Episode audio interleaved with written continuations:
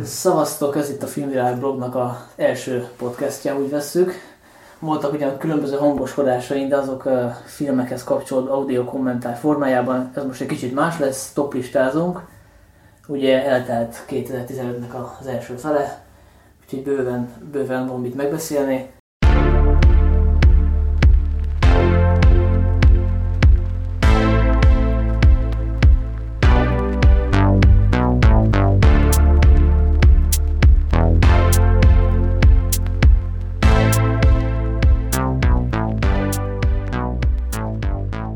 Sziasztok! Így kezdtük el körülbelül 5 évvel ezelőtt a podcastet. Az én nevem Baski Sándor, itt van velem Varga Dénes. Sziasztok! És kapcsoljuk Huber Zoltán Torontóból. Sziasztok! Szóval nem technikai hiba történt, és nem az, hogy véletlenül betöltöttük a 5 évvel ezelőtti adást, hanem is szerettük volna megmutatni, hogy honnan indultunk, ugyebár kezdetleges technikai eszközökkel, és hát lehet, hogy a podcastelésben sem voltunk még túl tapasztaltak, és igazából a évfordulót is sikerült elfelejtenünk, ugyanis 5 éve júniusban volt ez, amikor indultunk, tehát most lettünk volna 5 évesek, úgyhogy ilyen nagy születésnapi buli nem történt meg, mert nem jutott eszünkbe, úgyhogy lehet, hogy majd elkitálunk valamit. És azért is fontos ezt megjegyezni, hogy, hogy ekkor kezdtük a podcastelést, mert hogy most a 2015-ös évvel folytatjuk az évtized értékelőnket, és ezekről a filmekről már beszéltünk részben, akkor öt évvel ezelőtt, bár akkor Dines még nem volt velünk, hiszen kezdő podcastként nem tudtunk még kifizetni a gázsiát, úgyhogy csak később tudott csatlakozni hozzánk. És aztán egy hirtelen nagy minőségnövekedés is beállt a műsorban, én azt vettem észre, Igen. mert én is itt voltam. Ezt majd a hallgatókra bízzuk ennek a megítélését. De a lényeg az, hogy, hogy lehet, hogy majd idézni fogunk saját magunktól, hogy uh, hogyan vélekedtünk akkor a bizonyos filmekről öt évvel ezelőtt, meg hogy uh, akár lehet, hogy be is játsszuk ezt, mert volt olyan film is, aminek konkrétan különadást szenteltünk uh, öt évvel ezelőtt, de akkor most elég a multidézésből, és kezdjünk be egy másfajta multidézésbe, és folytassuk a 2015-ös évvel a, az évtized összegzést. Aki nem ismerni, esetleg itt arról van szó, hogy végigmegyünk az évtizeden, az elmúlt évtizeden évenként, és elmeséljük, hogy mik voltak akkor a kedvenceink, újra néztünk pár filmet, megnézzük, hogyan öregedtek, és akkor a sorozat végén kiérdetjük az évtized legjobb filmjeit. Érdemes arra időt vesztegetni, hogy megbeszéljük, hogy milyen volt a 2015-ös év úgy unblock, vagy ugorjuk át ezt a részt. Nekem egyébként most az a véleményem, hogy sok lesz majd lehet, hogy ti már látjátok, hogy mekkora a játék az adásnak, szóval hogy ez nem lesz olyan hosszú adás. Nem lesz olyan hosszú, miért gondolod? Mert nekem most nem voltak így visszaidézve, visszanézve ezeket a filmeket olyan, olyan óriási nagy élményeim. Volt két-három kiemelkedő film, de például nem tudom elképzelni, hogy a választott filmek kapcsán, amiket ugye hoztunk, minden adásban van három olyan film, amit részletesebben kitárgyalunk, szóval nem tudom elképzelni, hogy azok kapcsán komolyabb vita lenne például közöttünk. Hát majd kiderül. Nem tudom. Majd kiderül, mert lehet, hogy, lehet, hogy ilyen nüansznyi dolgokon össze tudunk vitatkozni. Szerintem gyengébb év volt, mint mondjuk 2014-ebben egyetértek veled, de hát nyilván azért, mert én 2015-ben is uh, sok kritikát írtam, és nagyon sok filmet néztem, ezért nekem vannak azért emlékezetes uh, darabok itt, itt ebben az évben is, meg most találtam is még újabb, újabb filmeket, amiket annó nem láttam, és most, most pótoltam. Uh, egyébként én 140 filmet néztem meg 2015-ben. A uh-huh. Letterboxd-on lekértem a, tudjátok, le lehet kérni évre is, és meglepődtem, hogy ilyen sok, és a vicc az, hogy a nagy része ilyen kettő meg három csillagos, tehát hogy tényleg az, az amit mondasz, hogy, hogy nem, nem, nem ilyen nagyon emlékezetesek, viszont azért van pár, amit, amit nagyon szerettem, és van elég sok dokumentumfilm, amin meglepődtem így utólag, ami 2015-ös, és rám ilyen nagyon jó hatást tett. De majd akkor ezekről később. Szóval 2015 szerintem a kevés kimagaslóan jó filmről szól, viszont cserébe ezek tényleg olyan remek művek, hogy szerintem hogyha tíz év múlva csinálunk egy ilyen nosztalgiadást, ott is nagy szeretettel és áhítattal fogom majd őket emlegetni. Ha ki tudjuk fizetni a gázsidat tíz év múlva. Igen. Hát ezt majd meglátjuk, srácok, meglátjuk. És akkor kezdjük az első napi rendi pontunkkal, a box office-szal, box office szakértőnk Dénes. Köszönöm, jelentkezek Los Angelesből, a, a, csillogás hazájából.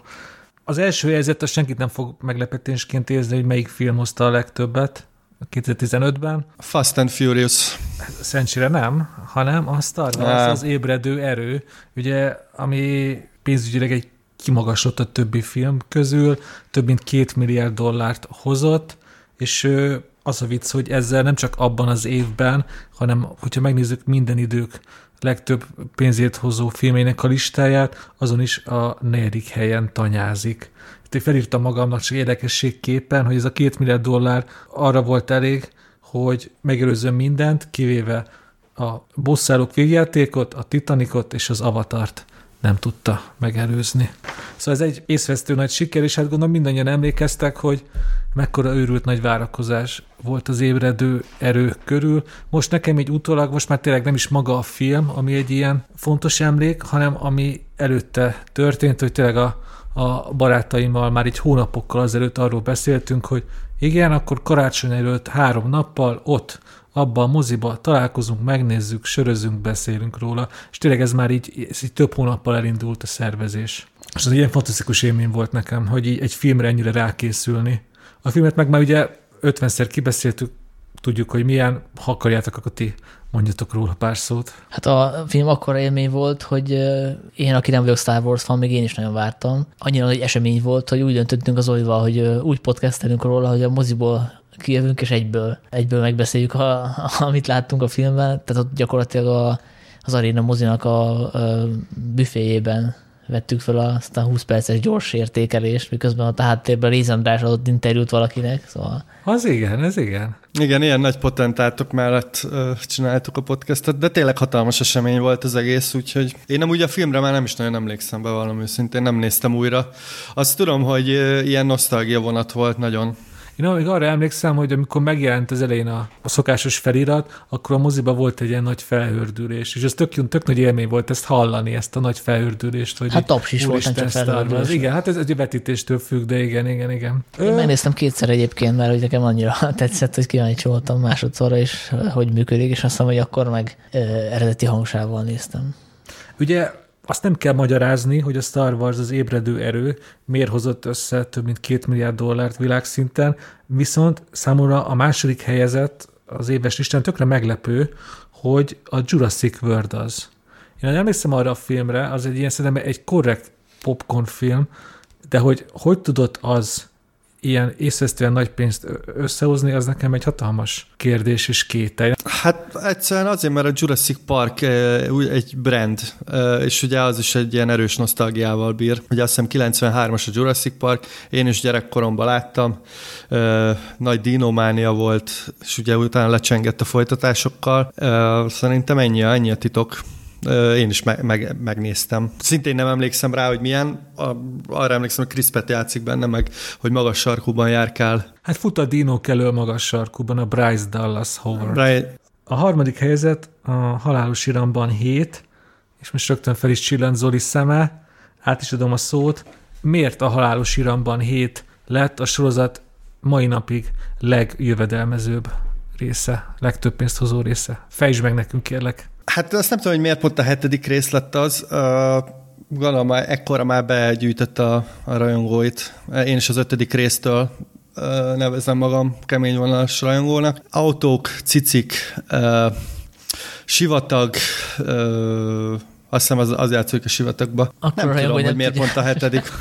Az egész egy hatalmas élmény. Én imád, imádom ezeket az egysorosokat, hogy Ride or Die, meg hogy a család. Oké, okay, akkor uh, hagyd vegyem vissza szót, mert ugye a, a hetedik rész ugye egy dolog miatt lett nagyon, hogy mondjam, sorozaton is túlnövő film, ugye, hogy meghalt a főszereplő, Paul Walker, ha jól emlékszem a nevére, és ugye Igen. félig meddig CGI-ja, félig meddig az egyik testvére beemelésével oldották meg, hogy, hogy szerepeljen, és a végén ugye a film átmegy ilyen teljesen ilyen metajátékba, és konkrétan így ugye elköszön Paul Walkertől, és én arra emlékszem, hogy hogy én hiába nem vagyok ennek a sorozatnak a rajongója, ott azon az utolsó snitnél, ami tényleg amúgy egy gics parádé, de én, én meghatottam, szóval rám is hatott ez a sorozat, meg ahogy így elköszönt a, a talán a leghíresebb szereplőjétől. De hát erről úgy, úgy látszik a sorozat magát nagy rajongónak hívó podcast egyik részvevője, akkor erre már nem is emlékszik, hogy mi történt a De hogy nem, hát hogy nem emlékeznék, hát emlékszem magára a számra is, ami ott felcsendül, de ugye azt te is tudod, Dénes, hogy a, az így kb. az utolsó 15 perc nagyjából, és magában a filmben nem is szerepel Paul Walker, mármint hogy a karaktere valahol van végig. Tehát ez a, ez a búcsú rész, ez tényleg nagyon szép, de hogyha ismered a sorozatot, majdnem minden rész úgy végződik, hogy barbecueznak uh, valakinek a családi házában, és uh, Dominic Toretto, akit Vin Diesel játszik nagyszerűen, uh, elmondja, hogy a család a legfontosabb, és hogy ride or die, és én emiatt vagyok szerelmes ebben a sorozatban, mert, mert ez egy ilyen biztos pont az ember életében. Jöhetnek, jöhetnek trendek, mehetnek trendek, de... Felpörgettem kicsit a nemzetközi kassza sikerek felsorolását. Negyedik helyre futott be a bosszúállók Ultron kora. Szerintem itt egy dolgot érdemes megjegyezni, hogy ugye szerintem ez a rész, ez egy komoly visszaesés volt a Marvel univerzumon belül, sőt, az egész év szerintem egy, egy minőségbeli visszaesés volt a, a Marvelen belül, mivel a, a másik filmjük, amiket ebben az évben kihoztak, a, a hangya volt, az Ant-Man, aminek ugye van egy, egy jó pofa főszereplője, de akkor is egy eléggé, hogy mondjam, hát ambíciótlan alkotás. Hát nem tudom, emlékeztek-e, ugye úgy volt, hogy Edgar Wright fogja rendezni, és aztán ugye én azt nagyon néztem volna, én nagy Edgar Wright rajongó vagyok, és tényleg Paul Rudd, én elnézem őt bármiben, de ez a hangja valahogy nekem se maradt meg ilyen nagyon Ilyen vicces volt, meg, meg, meg, meg stb. Mondjuk hozzáteszem, hogy az Ultron kora az, az, az, az szerintem az egyik legrosszabb Marvel film. Hát zavar, konkrétan zavaros, követhetetlen.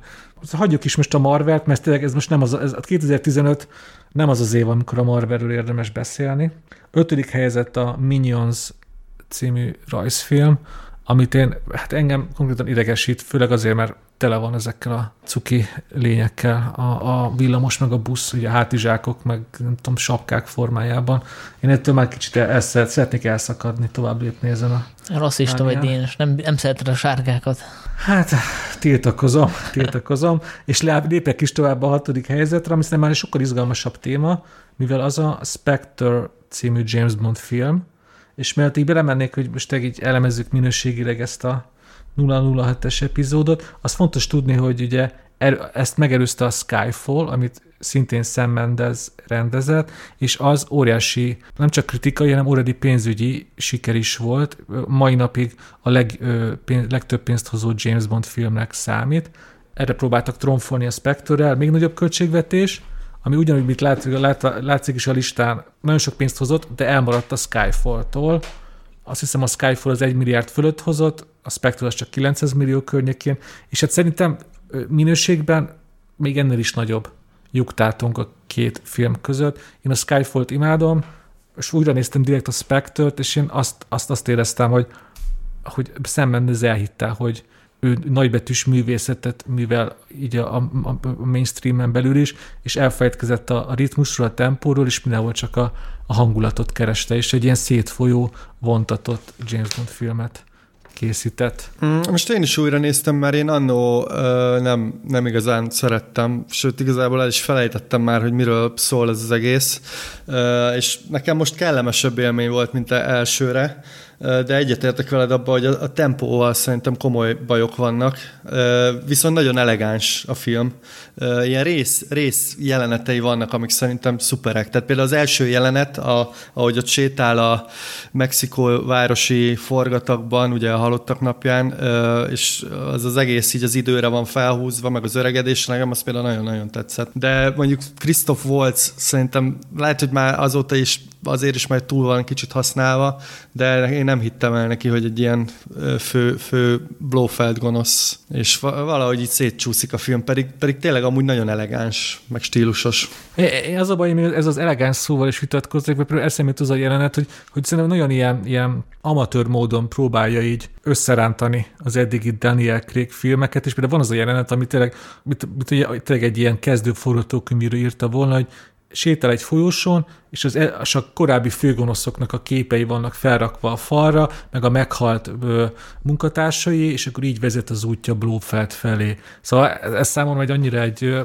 pff, ilyen szájbarágos rész, hogy jaj, jaj. Jó, tehát biztos ismered a, a James Bond mitológiát, hogy a Blofeld az ilyen visszatérő főgonosz, szóval ő már nem is tudom, a 60-as évek közepe óta van, és Igen. már sokan, sokan eljátszották, és most gondolom ezt akarták be, behozni, hogy, hogy az új Daniel Craigbe is legyen Blofeld, csak tényleg szerintem nagyon béna. És én például azt se értettem, hogy, a, hogy, hogy sose öli meg James Bondot. Tudod, így elfogja, akkor direkt addig kínozza, míg meg tud szökni, aztán szintén ezt megteszi még egyszer, szóval az egész olyan nagyon... Igen, amit mondtál, itt a forgatókönyvvel is szerintem problémák vannak. Szerintem beszéljünk jobb filmekről. Azért is ragadtam most le ilyen hosszabb időre a tízes listánál, mert most például szerintem több kimondottan jó film is következik, ezért most előjáróban tényleg azt el lehet mondani, hogy, hogy szoktuk azt mondani, hogy jaj, tömegek járnak rá, biztos csak valami felszínes borzadály, ehhez képest 2015-ben a hetedik helyre futott be az Agymanók, ami szerintem tényleg a, az utóbbi évtized egyik legjobb, hanem a legjobb animációs filmje. Az az igazi ultimate családi film, hogy, hogy a, a 10 éves, a 15 éves, a 25 éves, meg a 45 éves is megtalálja benne a számítását, és ő szóval meglepően intelligens az egész amit mond, engem például konkrétan meghatott, ilyen sírás, nem is sírás, de ilyen, ilyen sírás közeli állapotba hozott az agymanók.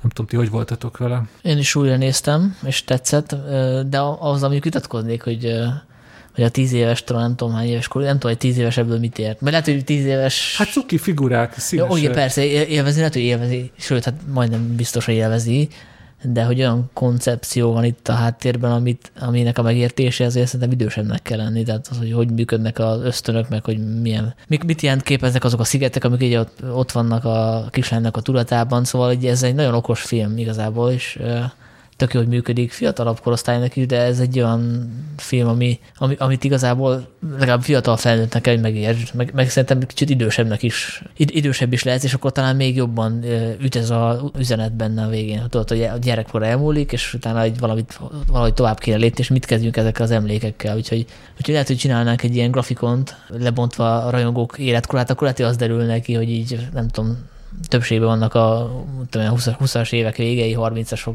akár, vagy akár a 40-esek is.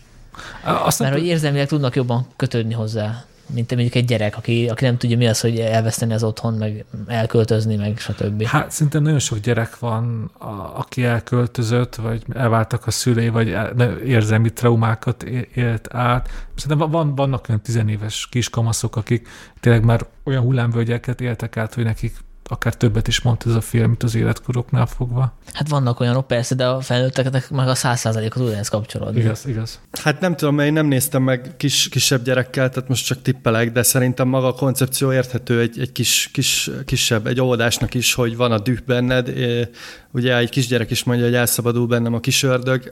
Szó szerint ez történik ugye a, a filmben is, de ez minden animációs filmre igaz, nem, hogy minél idősebb vagy, annál több poént értesz meg belőle. Általában ugye mindig tesznek a felnőtteknek is poénokat. Szerintem ez a film azért zseniális, én is nagyon-nagyon szeretem, mert egy nagyon bonyolult koncepciót tehát, hogy hogy működik az emberi szihé, hogy működnek a, az emlékek, az ösztönök, lefordít egy ilyen nagyon-nagyon egyszerű, közérthető és rohadt látványos történetre. Tényleg meg kéne nézni egy nyolc évessel, és beszélgetni vele, de, de szerintem a, a, az ilyen minimális alaptéziseket ugyanúgy megérti belőle, hogy hogyha mérges, akkor, akkor a dű szabadult el benne, és szerintem ez a film segíthet mondjuk megértetni, hogy miért ne toporzékoljon, ha mondjuk brokkolit akarnak neki adni. Dénes, te mondani akartál volna ide valamit, ide kapcsolódva. Tényleg csak, hogy- mennyire meglepően intelligens ez a film. Ö, visszaolvastam, hogy annó miket írtam róla, és egy gondolat nagyon megragad bennem, hogy annó ezt, ezt egy teljesen full komolyan a, a szányos fejvadászhoz hasonlítottam, hogy mindkét film arról szól, hogy vajon az e- emlékeink tesznek-e minket emberré. És ez tényleg nagyon tetszett, hogyha ilyen gondolatokat hoz ki belőlem az agy, agymanók, ugye én azóta nem láttam, akkor ez tényleg azt jelöli, hogy, hogy vagy én örültem meg, vagy, vagy tényleg egy, egy meglepően intelligens filmmel van dolgunk, hogy magamat ismételjem. És egyébként az a vicc, hogy én most így Sanyi szobáját látom egy webkamerán, és fenn van egy uh, agymanó poszter pont velem szemben.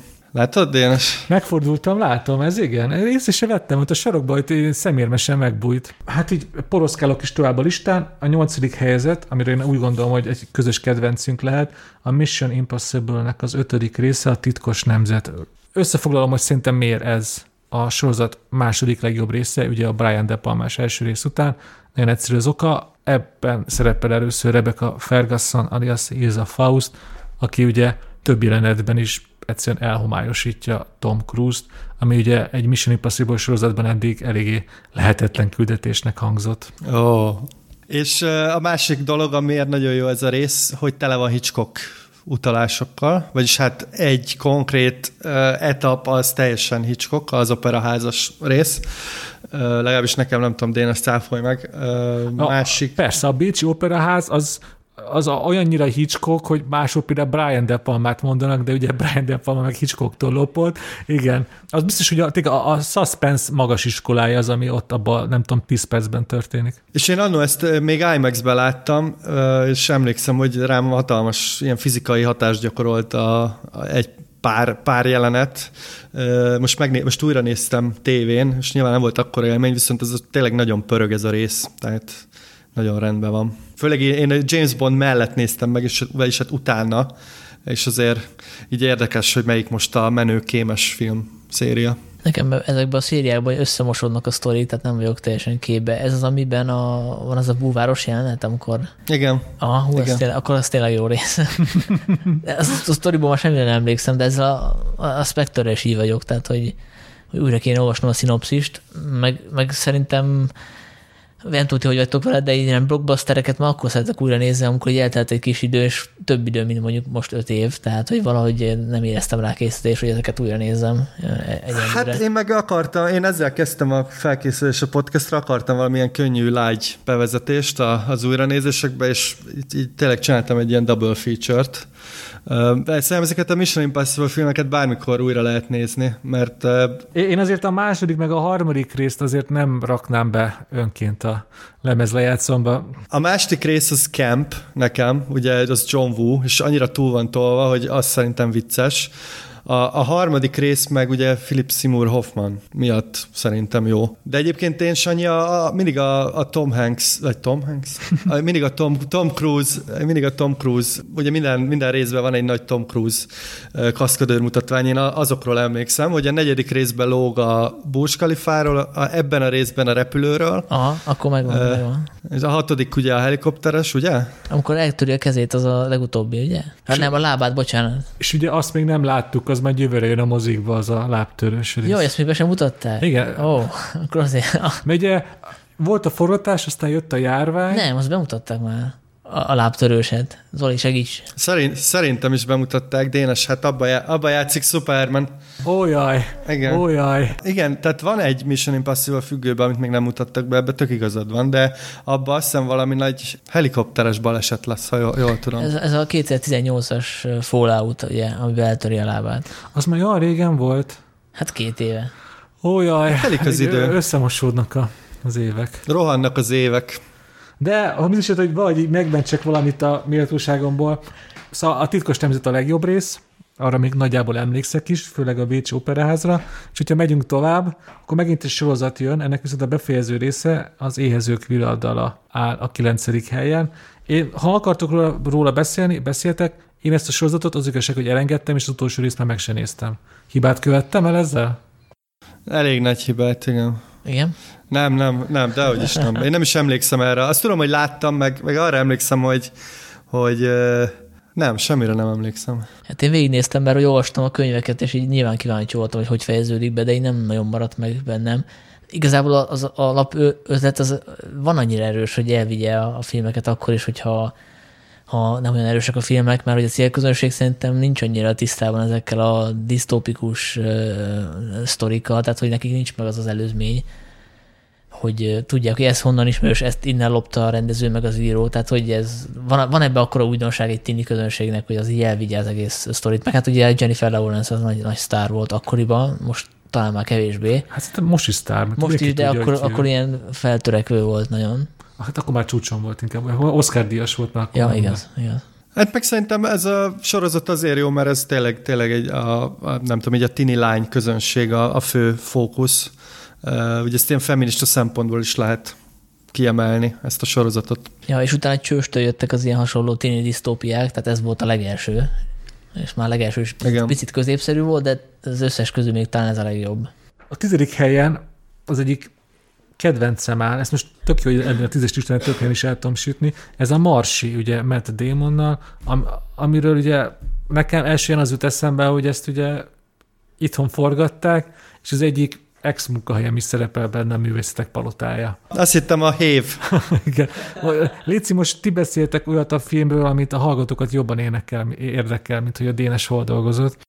Hát nem tudom, mi érdekli a hallgatókat, én nagyon szerettem ezt a filmet, azért, mert nagyon szerettem a könyvet, szóval ez azon ritka estek egyik, amikor a könyvet már én jóval hamarabb olvastam, és Magyarul? nagyon élveztem. Nem, angolul olvastam, aztán ugye Rusznyák Csaba fordította magyarra, úgyhogy azért olvastam bele, hogy milyen a fordítás, mert hogy az angol tele van mindenféle ilyen technikai bizbaszokkal, úgyhogy a, úgy olvastam, hogy e-bookon, és az abban van beépített szótár, mert amúgy nem biztos, hogy értettem volna ilyeneket, hogy nyomáskülönbség, meg nem tudom, ilyen gázszökési sebesség, stb. Hogy vágják a szabadba, szerintem ezért is fantasztikus a Marsi tizedik helye, mert ebből a szakmai zsargon azért a filmben is elég keményen benne van meg ez a tudományos alap, és így tudott az év egyik legnépszerűbb film lenni. Szerintem ez egy nagy fegyvertény, ami ez nyilván kellett az, hogy Skiffy, meg az, hogy Matt Damon. Hát meg azért tegyük hozzá, hogy maga az alapkoncepció azért nagyon zseniális, mert ugye ez a Robinson Crusoe történet, ami így, hát így az emberi kultúrkincs egyik ilyen alapmítosza, nem? Ez a túlélő, a magányos túlélő, aki visszamenekül, ami rohadt jól működik.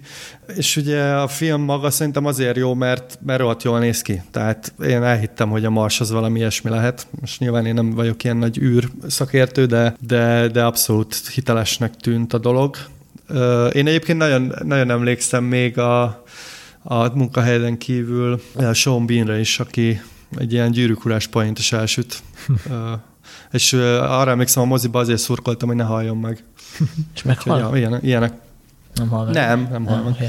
Egyébként... Nem, van, a, van a végén egy jelenet, hogy elmegy golfozni, ugye amikor már megbeszélik a názával, és, és még azon poénkodtam, nem tudom, nem emlékszem, hogy kivel néztem, de azon poénkodtunk, hogy nehogy eltalálja egy labda, ugye a film utolsó öt percével. Igen, egyébként maga a film is humoros. Én arra emlékszem, hogy, hogy kapjuk, kapjuk ezt, az, ezt, az, ezt az igazi ilyen laboratórium, fél a laboratóriumban töltő geek főhőst, akinek amúgy ilyen tök jó humora van. Ez is így megkülönbözteti szerintem az ilyen skifi akciósöktől, hogy így ezt nem tudom, csak gondolom, hogy nagyon sok, nem tudom, fizikus, náza munkatárs, meg így tovább imádhatta ezt az embert, mert így önmaga idealizált képét kapta viszont. Egyébként én nem lepődtem meg rajta, hogy akkor a siker lett, mert ha belegondolsz, ez egy skifi, ami egy ilyen népszerű műfaj, viszont a, a átlag skifivel szemben egy ilyen nagyon emberközpontú. Tehát, hogy gyakorlatilag két mondatban el tudom mondani, miről szól, és mindenki át tudja élni. Igen. Mert hogy, mert hogy akár játszhatna, nem tudom, tíz évvel ezelőtt is, tehát abban a szempontból nem skifi, hogy nincsenek benne ilyen nagyon elborult dolgok. Hát sőt, most akkor te szabadba is hagyj vágjak bele. Elmészem, hogy erről voltak tök sok ilyen izgalmas viták is, hogy akkor most hívhatjuk -e skifinek a marsit, vagy sem. Mert ugye akik, akik azt mondták, hogy ez nem skifi, azok azzal érveltek, hogy igazából itt ebben nincsen semmi kitaláció, az író utána járt, és minden, csak valós tudományos fejlesztést és eredményt használt föl ahhoz, hogy ő valakit elküldhessen a, marsba, a marsra az ő regényében. Hát ugyanez volt a gravitáció kapcsán, és ugyanez a vita.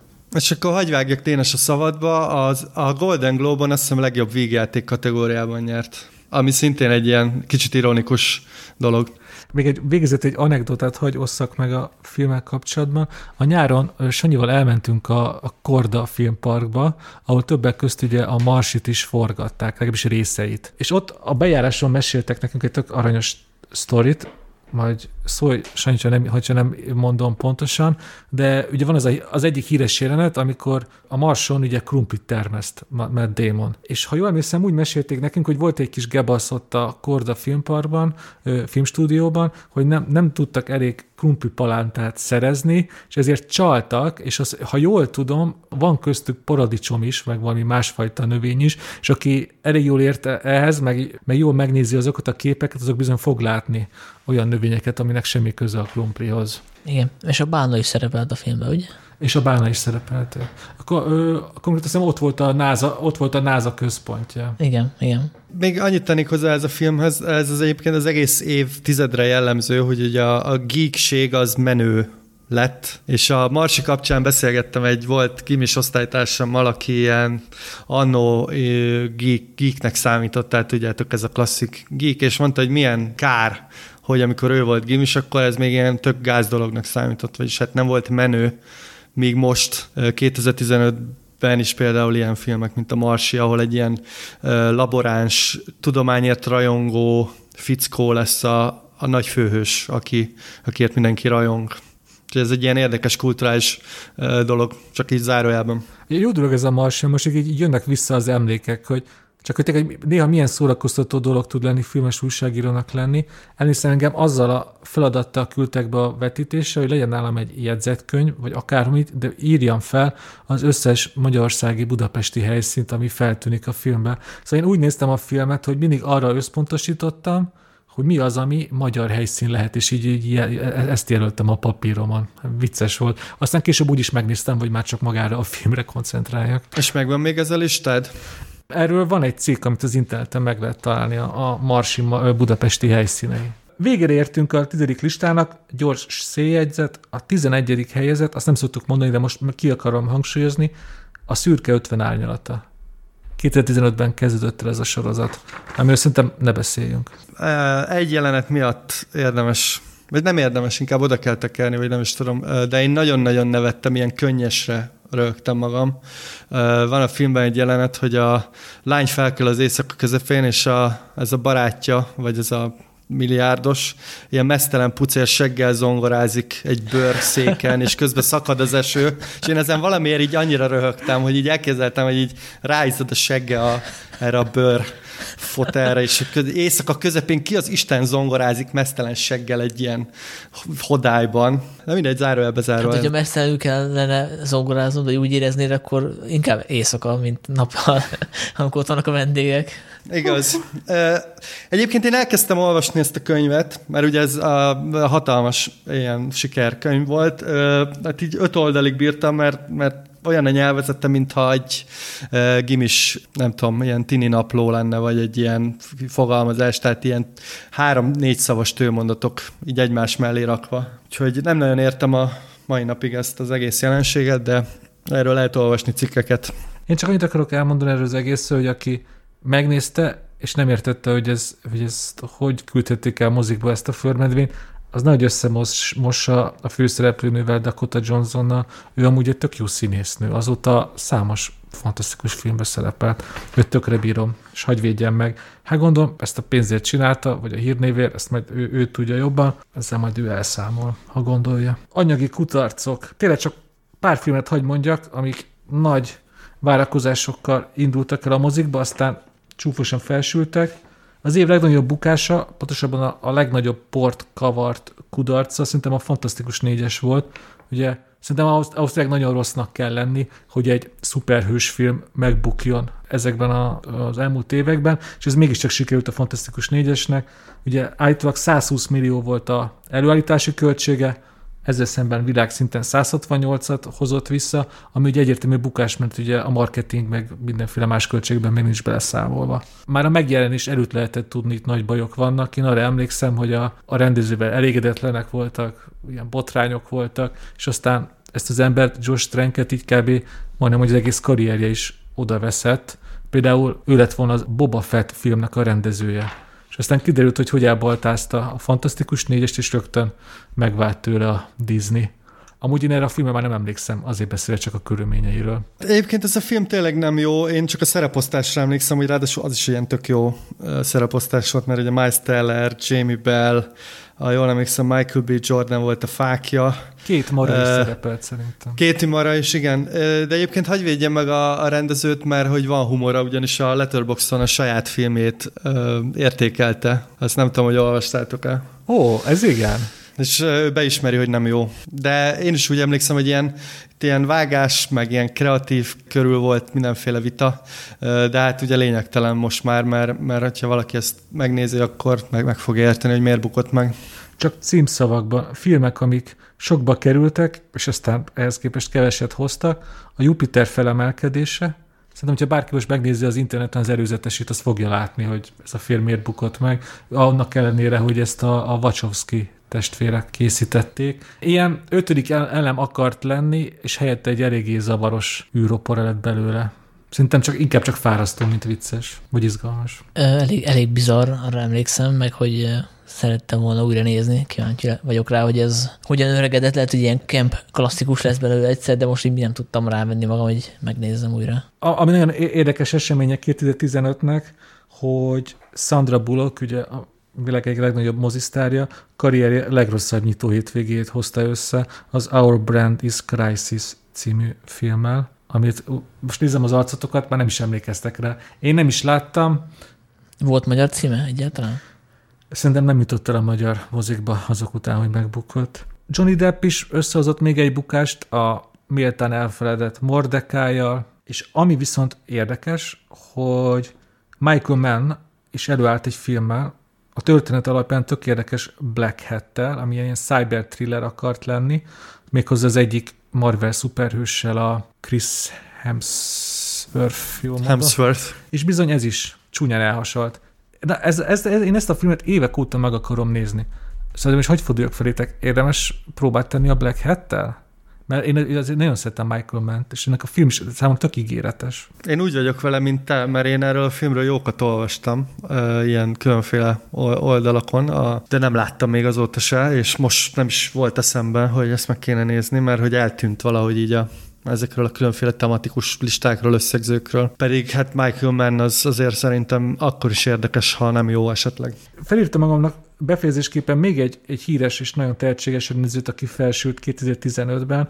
Ő Cameron Crowe, ugye a többek között a majdnem híres rendezője, az egy kedvenc filmje. Ehhez képest az Aloha című filmje, az nem csak, hogy pénzügyileg bukott meg nagyon csúnyán, hanem egy különféle vádakat is kapott, hogy mi is erre az angol kifejezés, ilyen whitewashing, hogy az Emma Stone, egy havai karaktert játszott benne. És egyébként Bradley Cooper is szerepel benne, és itt is az a helyzet, hogy hiába vagyok nagy rajongója Cameron Crowe-nak, ezt, se, ezt, ezt a filmet nem néztem meg. Én sajnos én megnéztem, de borzasztó, de nem 2015-ben sült fel Cameron Crowe, az előző filmje, a, az az állatkert, az se volt túl jó. Az, az előtt is ez, szóval igazából a, a majdnem híres mellett, ugye van neki a Singles, a a, a Say Anything, de, de hogy végülis a 2000 óta nem csinált szerintem jó filmet, és most nem, nagyon úgy néz ki, nem is nagyon fog, mert, mert tényleg ezzel az alohával kb. elintézte a karrierjét. Na, szerintem bőven sokat beszéltünk arról, hogy 2015-ben mennyi pénzt hoztak a filmek, vagy mennyit nem. Nézzünk egy, valami mást egy-két dolgot azért még kiemeltem ah. volna, csak hogy vannak Igen? olyan jó filmek, amik így most a amerikai bevételistát, tehát a domestic igen? listát nézve, hogy nem szerepeltek szerintem olyan jó, mint illet volna. Na, igen. Hát például a Mad Max is ilyen, tehát hogy az évre egyik legjobb film, és ahhoz képest azért nem robbantotta fel a box office-t. Hát az, az kb. a 350 milliót hozott világszinten. Én most igen, csak az amerikai adatokat nézem, és az alapján a top 20-ban nincs benne. És amúgy ez tényleg kevés, mert az is egy 100 millió felül volt az előgyártási költség, és ahhoz képest ez kevés. Ott igazából a kritikai siker tette igazából nagyjá azt a filmet, és azért mondják azt, hogy jó a Mad Max. Pénzügyileg az, az nem volt egy, egy kiemelkedő, nagy Hát fektetés. szerintem azért, azért szerintem hosszabb távon valószínűleg a különféle ilyen Blu-ray, DVD és egyéb fronton biztos vagyok benne, hogy, hogy nem, nem fizetett rá senki. Ja, nem, nem, a, a, ezt én se hiszem. Csak nincs az, hogy Dagobert bácsiként ül a Warner Brothers, és Hát nem, de, de ugye, hogyha azt nézzük, hogy ez egy Szerintem egy, nem mindegy, majd erről beszélünk később, de, de ez egy ilyen átlagos bevételt ért el, szóval a bukásnak se lehet szerintem nem, nem, nevezni. Nem. Meglepőnek mondhatjuk akár a Terminátor Genesis eredményét is, bár abból szempontból nem meglepő, hogy ugye a, a franchise eléggé belállt már a, a földbe az elmúlt időkben, illetve a kémek hídja se szerepel túl fényesen, legalábbis Amerikában belföld adatok szerint 41 lett. A, Mondjuk október, október a, bemutató. A az nem, az nem egy blockbusternek készült, az egy, az egy szokványos Spielberg film, ami díjakra hajt, amellett, hogy Tom Hanks. Szerintem ott ez a 40, 41. hez egy teljesen reális dolog. Szóval neki nem a, a Mission Impossible meg az agymenőkkel kell, agymanókkal kell versenyeznie. Hát mondok, mert ez már az öreg Spielberg. Igen. Akkor mondok még egy címet utoljára. Az egyik kedvenc filmem az évből, ami csak a 63. lett a, az amerikai listán, ez a, az Uncle embere, ami végül is egy blockbuster szerintem, legalábbis képes lett volna arra szerintem, hogy behozza egy nagyobb tömeget. Teljesen igazad van, azt nem emeltem ki külön, de azt, ha, ha nem is lehet egyértelmű bukásnak nevezni, de az sokat mondó, hogy nyilvánvalóan az elmúlt 10-20 évben minden egyes blockbuster úgy készül, hogy megpróbálja egy franchise-nak az alapjait ö, megépíteni. Az Uncle emberénél is ez volt, ugye a régi sorozatra épült, és ott is az volt a terv, hogy ezt a két ügynököt majd viszik tovább. Ő nem hozott annyi pénzt, a, a, ami azt mutatta volna, hogy ebbe van jövő, és meg is álltak vele. Igen, ezt sajnálom személy szerint, úgyhogy ha valaki nem ismerné ezt a filmet, akkor nagyon ajánlom. Ez egy ilyen kémfilm, kalandfilm, végjáték egyben tök jó szereposztásra, Danny Boy filmje, és egy nagyon nem Guy Ritchie? Oh, bocsánat, Guy Ritchie, hát angolul nem mindegy.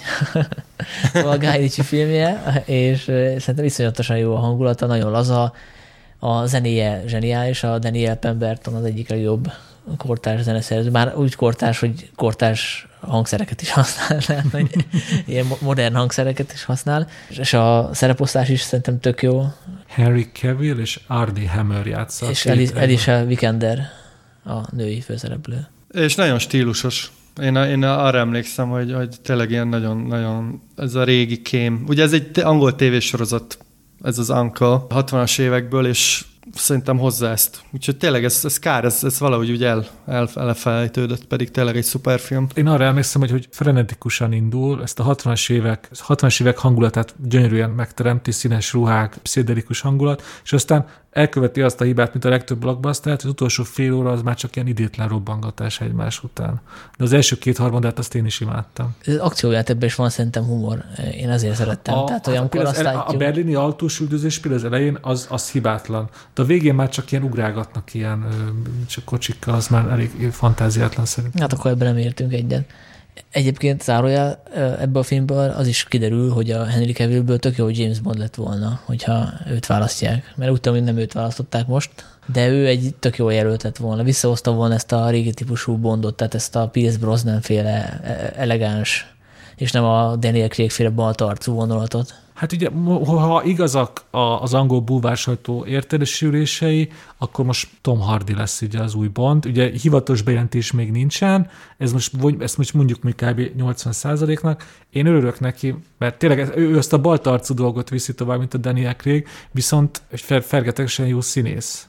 Hát ezzel most vitatkozhatunk, de nekem az a bajom vele, hogy én nem tudom elképzelni James Bondot egy ilyen uh, brit munkás gyerekként, mert pedig Tom Hardy az nekem egy ilyen brit munkás gyerek, ami abszolút most ezt pozitív értelemben mondom, nem, nem ilyen lesajnáló. Uh, én nem valahogy ezt a két dolgot nem látom, de legalább kezdenek valamit James Bonddal, viszont én inkább Dan Stevens szerettem volna látni, akit én nagyon-nagyon kedvelek, és szintén egy kiváló színész, és ő szerintem visszahozta volna ezt a 60-as évek feelinget, amit én egyébként hiányolok a, a James Bondból. Hát igen, akkor, akkor megint meg lett volna ez, a, ez az arisztokratikus modora James Bondnak, mert Dan Stevensnek az jól áll, ki van tartása hozzá. Tom Hardy meg le fogja fish and chippezni a, a smokingját, gondolom, ott az lesz majd az újdonság.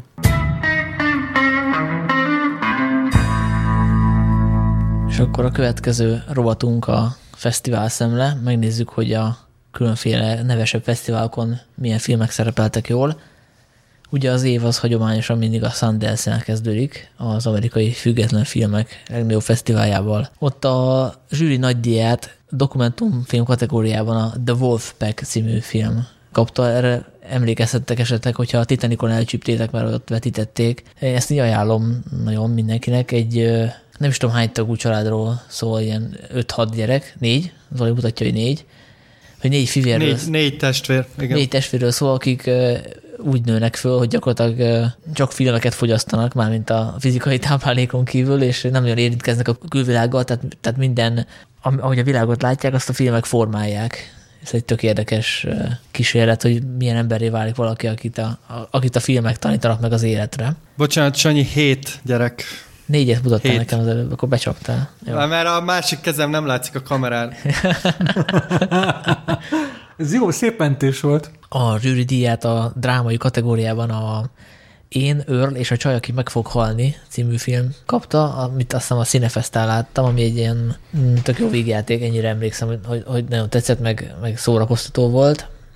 Hát én most, nekem ez aránylag friss élmény, mert ugye egyszer láttam ezt a Cinefesten a Sanyival, és talán az te is ott voltál, erre már nem emlékszem pontosan. Ott voltam, de szomorú, hogy erre nem emlékszel. Ö, Hát mert, a, olyan, hát meg gondolom, akkor a trauma volt a film, mert ugye tényleg vannak vicces epizódjai, de valójában a halálról is szól, ugye, mert egy, egy, egy rákos tini lány az egyik főszereplő, és ez, ez az egyik ilyen fő ok annak, hogy ez úgy tipikus tini film, hogy azért a zsánernek bizonyos elemeit eléggé kiforgatja. Például, hogy minden tininek az az álma, hogy életenőivel elmessen a, a, a bárra, a promra, ez is szépen megvan ott, ki van forgatva, és ez az egyik része, ami tetszett nekem. Nyilvánvalóan ez is olyan, mint a, az elmúlt évek indie filmének a nagy többsége, hogy így, hogy elég erőltetettem próbál vicces és néha menő lenni. Ez, ez a részét így nehezen tudtam értékelni, viszont tök sok őszinte érzelem van benne, ami viszont nagyon tetszett.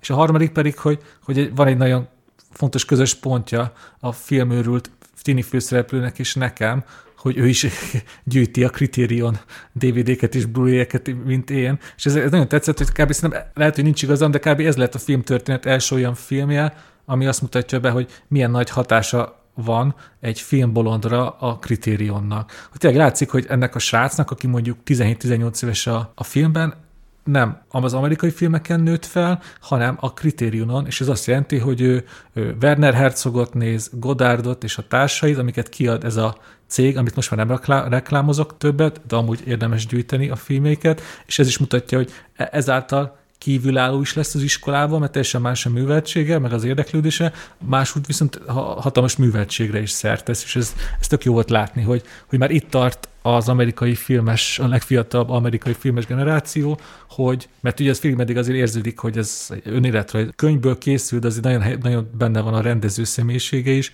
és látszik, hogy ő, gondolom, ő is ezeken művelődött, ezzel képezte magát, és ez nagyon jó volt látni. Igen, Hol iszonyatosan sok nagy mennyiségű filmes utalás van ebben a, ebben a filmben, és konkrétan szerzői filmeket idéznek nagyon nagy Igen. mennyiségben, amitől egyébként élvezhető a film annak is, aki nem ismeri ezeket a referenciákat. Tehát ebből a szempontból nem gátolja a film befogadását, Nem, hogy nem. nem tudod ki az Werner Herzog.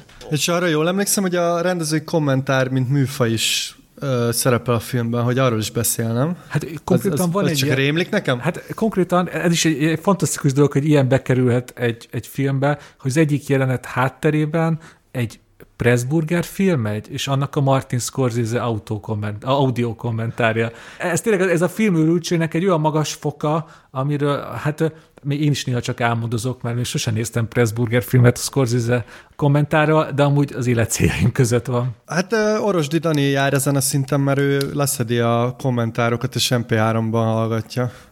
Ezzel már én is, ezt már én is elkezdtem ezt a műfajt gyakorolni. Hát, hogyha a filmet már kívülről ismered, akkor fölösleges igazából nézni is közben. Pláne, mert így vannak olyan audio kommentárok, ahol nem nagyon kommentálják, a, ami a képen látható, hanem csak úgy általában beszélnek a filmről. Hát igen, most eltértünk a, a podcast témájától, de ez nagyon fontos az audio kommentáraknál, hogy több típus van. És valóban én is már belefutottam olyanba, hogy egy kedvenc filmnek letöltöttem a kommentárját, beraktam, hogy majd a buszon hallgatom, és élvezhetetlen volt, mert annyira jelenet specifikus volt, hogy egyszerűen kell látni, nézni közben a filmet. És van az a másik típus, ami viszont, ami viszont tényleg, mint egy rádióadás, így kedvesen beszélgetnek, így kicsit így, el, így eltérnek a filmtől, és megy a duma.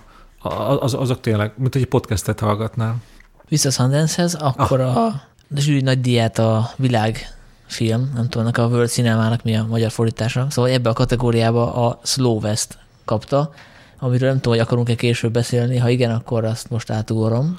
Nem, hát figyelj, ha majd felvetődött, akkor ne hagyjuk ezt így ö, reflexió nélkül. Ez egy szuper kis ö, western, egy ilyen western átirat, illetve hát szabályos western, hogy veszünk, de hú, mi is erre jó szó? Postmodern western. Hát meg egy kicsit revizionista. Revizionista, ezt, ezt kerestem, igen, revizionista western. Persze, de egyébként a 21. században szinte csak revizionista western készül be, ez, ez most már az alap stílus, de ja, ja, ja igen. Ha ebbe nem menjünk bele, mert ez ilyen definíciós probléma, ugye, hogy lehet-e még nem revizionista western csinálni, de mindegy. Ja, én, is nagyon szerettem ezt a filmet. Dénes, egyébként te nem gondolkoztál azon, hogy 2015 az esetleg a, ennek a műfajnak? Úristen, Zoli, annyira egyrugóra jár az agyunk. Én nem akarok megelőzni későbbi témákat, de szerintem a Slow West kapcsán érdemes megemlíteni, rögtön két dolgot is. Ez egyik az, amire a Zoli utal, hogy 2015-öt nyugodtan lehet a Western évének nevezni. És akkor te csak címeket mondok. Slow West, Bone Tomahawk, Aljas 8-as, és hát ugye amit a legtöbben ismernek és láttak a, a The Revenant, ugye Leonardo DiCaprio-val. És ez egy olyan zsánertől, aminek, amit már többször is eltemettek, hogy már ez idejét múlva, szerintem elég nagy dolog. Hogy be, és ezek szerintem egyébként ő, ő vegytiszta westernnek. Szóval nem arról van szó, hogy kicsit megjelennek a műfaj motivumok, ezek tényleg a vadnyugat, és ott összecsapnak és dörögnek a revolverek. Vannak olyan filmek is ebben az évben, amik nagyon sokat merítenek a, a western műfajából. Ilyen, ilyen például a, a Mad Max, ilyen a Sicario, de ezekről majd később beszélünk. És nekem még eszembe jutott az Aferim című románfilm, ami Sanyi, neked volt egy posztered, amit most nem látok, de ugye? Hát igen, mert nem Jól emlékszem? limitált a hely a falamon. E, igen, de megvan még a poszter egyébként, meg szerettem a filmet is, meg terveztem, hogy beszélek róla, mert, Sanyi, mert hogy szóba fog most még kerülni. Az nem lehet, hogy a, hogy a Oké, de a plakátról még beszél, nekem régi álmom az a plakát, hogyha már te, ne, te nem szeretted, levetted, azt ideadod nekem? Jó, most már megbeszéljük adáson kívül. Jó, oké. Én akkor a következő adást így vállalom, hogyha azt megkaphatom, azt a posztert. Na, azt meg, meggondolandó. A szóvesztről még annyit mondjuk, Igen? hogy aki nem hallott erről a filmről, az most érezze rá készítés, hogy megnézze, tehát hogy miért nézze meg. Hát először is Michael Fassbender, az egyik főszereplő, akit ugye még sose láttunk Westernben, és egyébként jól is viselkedik benne, szóval miatta is érdemes megnézni. Ti is mondjatok még. Hát én azt mondanám, hogy a mondjuk női közönségnek kéne ajánlom, akkor azt mondanám, hogy ez elsősorban egy ilyen romantikus történet, ami western kulissza mögé van téve, mert ez, igazából ez egy ilyen tini szerelmnek a, a feldolgozása, tehát hogy elszakítják egymástól a szerelmeseket, akik találkoznak a vadnyugaton újra elég drámai körülmények között, és hogy ez egy nagyon ilyen meditatív film, tehát a, részben a, a Kelly Reichardtnak a filmjei eszembe jutnak róla, bár ez, ez azért stilizáltabb, mint az ő filmjei. Meg van egy, van egy ilyen, amire ez az angol szó, az a queer kit, tudjátok, van egy kicsit különös hangulat, azt hiszem azt még nagyon fontos elmondani. Szerintem ez még rajtam kívül kb. 20 embert fog feldobni, de az a 20 embernek nagyon fog örülni, hogy ennek a filmnek a rendezője amúgy a, a Beta Band című nevű legendás brit zenekarnak volt az egyik tagja, ami nekem nagyon fontos zenekar volt, és ez mindig csodálkozok azon, hogy úristen, ő elment filmrendezőbe, és csinált egy westernt, hogy tényleg az, milyen váratlan húzásokra képesek az emberek az életükben. Zoli? Ugye Sanyi említetted Kelly Reichardt, nekem, nekem erről a filmről még annól eszembe jutott egy kicsit ilyen Jim Jarmusch, és, és talán a John Hillcoat aki ugye egy ausztrál rendező. Szóval ilyen nagyon, nagyon, nagyon érdekes a, a hangvétele. És én is nagyon szeretem egyébként a Beta Bandet, és nagyon szomorú voltam, hogy feloszlottak, de ez a film egy kicsit kárpótolt, hogy legalább akkor. És hogy teljesen eltérünk a podcasttől, szerintem azok az emberek is hallgattak Beta Bandet, akik amúgy azt se tudják, hogy mi az, mert ugye ez egyik leg jobb jelenetében felcsendül a pop csajok, stb. A Beta bennek a leghíresebb száma. Sanyi, jöhet kidobsz az adásba, tiéd a szó. sundance a közönségdíjat egyrészt a Én Örlés a csaj, aki meg fog halni kapta, a rendezői díjat pedig a The Witch, a Boszorkány című film, ami egy horrorfilm, és a rendezője, a nevét elfelejtettem, ő csinálta a világító tornyot is. Robert Eggers. Igen, szóval Robert Eggers filmje, amelyet én egyszer láttam, de tervezem, hogy újra nézem, mert hogy első körben nem voltak ideálisak a megtekintési körülmények. Károly Vivariban láttam egy ilyen éjféli vetítés, ahol már eléggé fáradt voltam, és ahol nem volt felirat a filmen, és itt nagyon ízes akcentussal beszélik az angolt. Ó, ó angolt beszélnek. Hát egyrészt meg, hogy sokat morvognak a bajszuk alatt, meg tehát, hogy nem artikulálnak rendesen, és akkor így, így kimaradtam a filmnek egy jelentős részéből. De Sanyi szerintem nem azért, mert morgolódnak, hanem ez az 1600-as években játszódik New Englandben, szóval ez egy ilyen friss telep, és olyan angolt beszélnek, ami, ami szerintem már nem, tehát hogy ez, az egy ilyen ó-angol.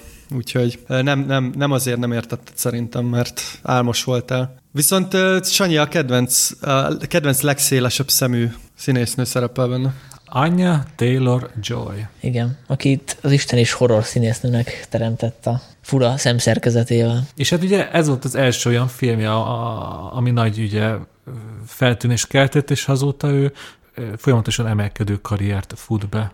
És ebbe az adásban még szó lesz róla. Én ezt a Titanicon láttam, ezt a filmet, és én ezt a filmet nem, nem szeretem. Szóval nekem ez nem működött. Én nem, nem, nem tudtam félni tőle, hanem inkább néha már így, így röhögtem rajta. És az nem jó egy horrornál, hogyha... Hát ez egy ilyen beszélgetős film igazából, tehát itt a végén nagyon ijesztő dolgok történnek, de amíg oda eljutunk, addig nagyon ilyen, nagyon drámaian szavalják a szövegeket a színészek nagyon sokáig. Következő jelentős fesztivál az évben természetesen a februári Berlinale, ahol a Aranymedvét a taxi nyerte, eh, Jafar Panahi, egy iráni rendező. Iráni rendező, aki ugye hát a, rendszer szobafogságban tart, vagy hát nem engedi el a különféle fesztiválokra, meg ö, forgatni se tud, csak otthon ilyen sufni tuning módszerekkel, de gyakorlatilag a saját házában. Ezt egy taxiban forgatta egyébként, és ö, hát az ő díjazása az utóbbi időben szerintem elválasztottan attól, hogy ő egy ilyen mm, politikai menekült a saját hazájában, és a filmipar a szolidaritását fejezi ki vele szemben, tehát hogy én ezt az ő filmjeit nem tudom megítélni a ilyen művészi szempontból, nem lehet elválasztani. De te láttad, én nem láttam a taxit. Láttam egyébként, nem sok minden maradt meg belőle, ez nyilván egy ilyen keresztmetszett film, mint az ő filmé általában, vagy sok esetben, hogy a különféle társadalmi rétegeket mutat meg, akik beszállnak ebbe az autóba, tehát ilyen sketchfilm-szerűen is működik, ha úgy vesszük. Mélyebb nyomot nem hagyott bennem, de mondjuk épp ezért lesz érdekes újra nézni mondjuk tíz év múlva, amikor már nincsenek meg ezek a politikai konnotációk, és nem azért tetszik, mert hogy, mert hogy most kurrens. De egyébként a Berlinálén ez így hagyomány, hogy itt főleg politikai filmeket, politikus filmeket díjaznak. Az Ezüst Medvét a The Club című film kapta, Pablo Larraín, ugye ő egy csilei rendező, tehát nem ez a filmnek az eredeti címe, az angol címe.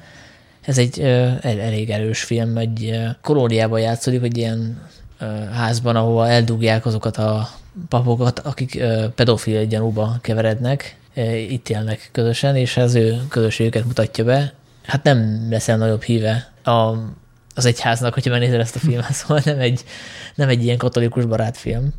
Itt jön képben a Safari, amit az Oli említett legutóbb, a Radu Zsude filmje, ami az Ezüstmedvét kapta a legjobb rendezőnek járó díjat. Ugye ez is egy western átirat, ha úgy vesszük, igazából tehát egy ilyen Eastern, fekete-fehér, elég morbid humora van.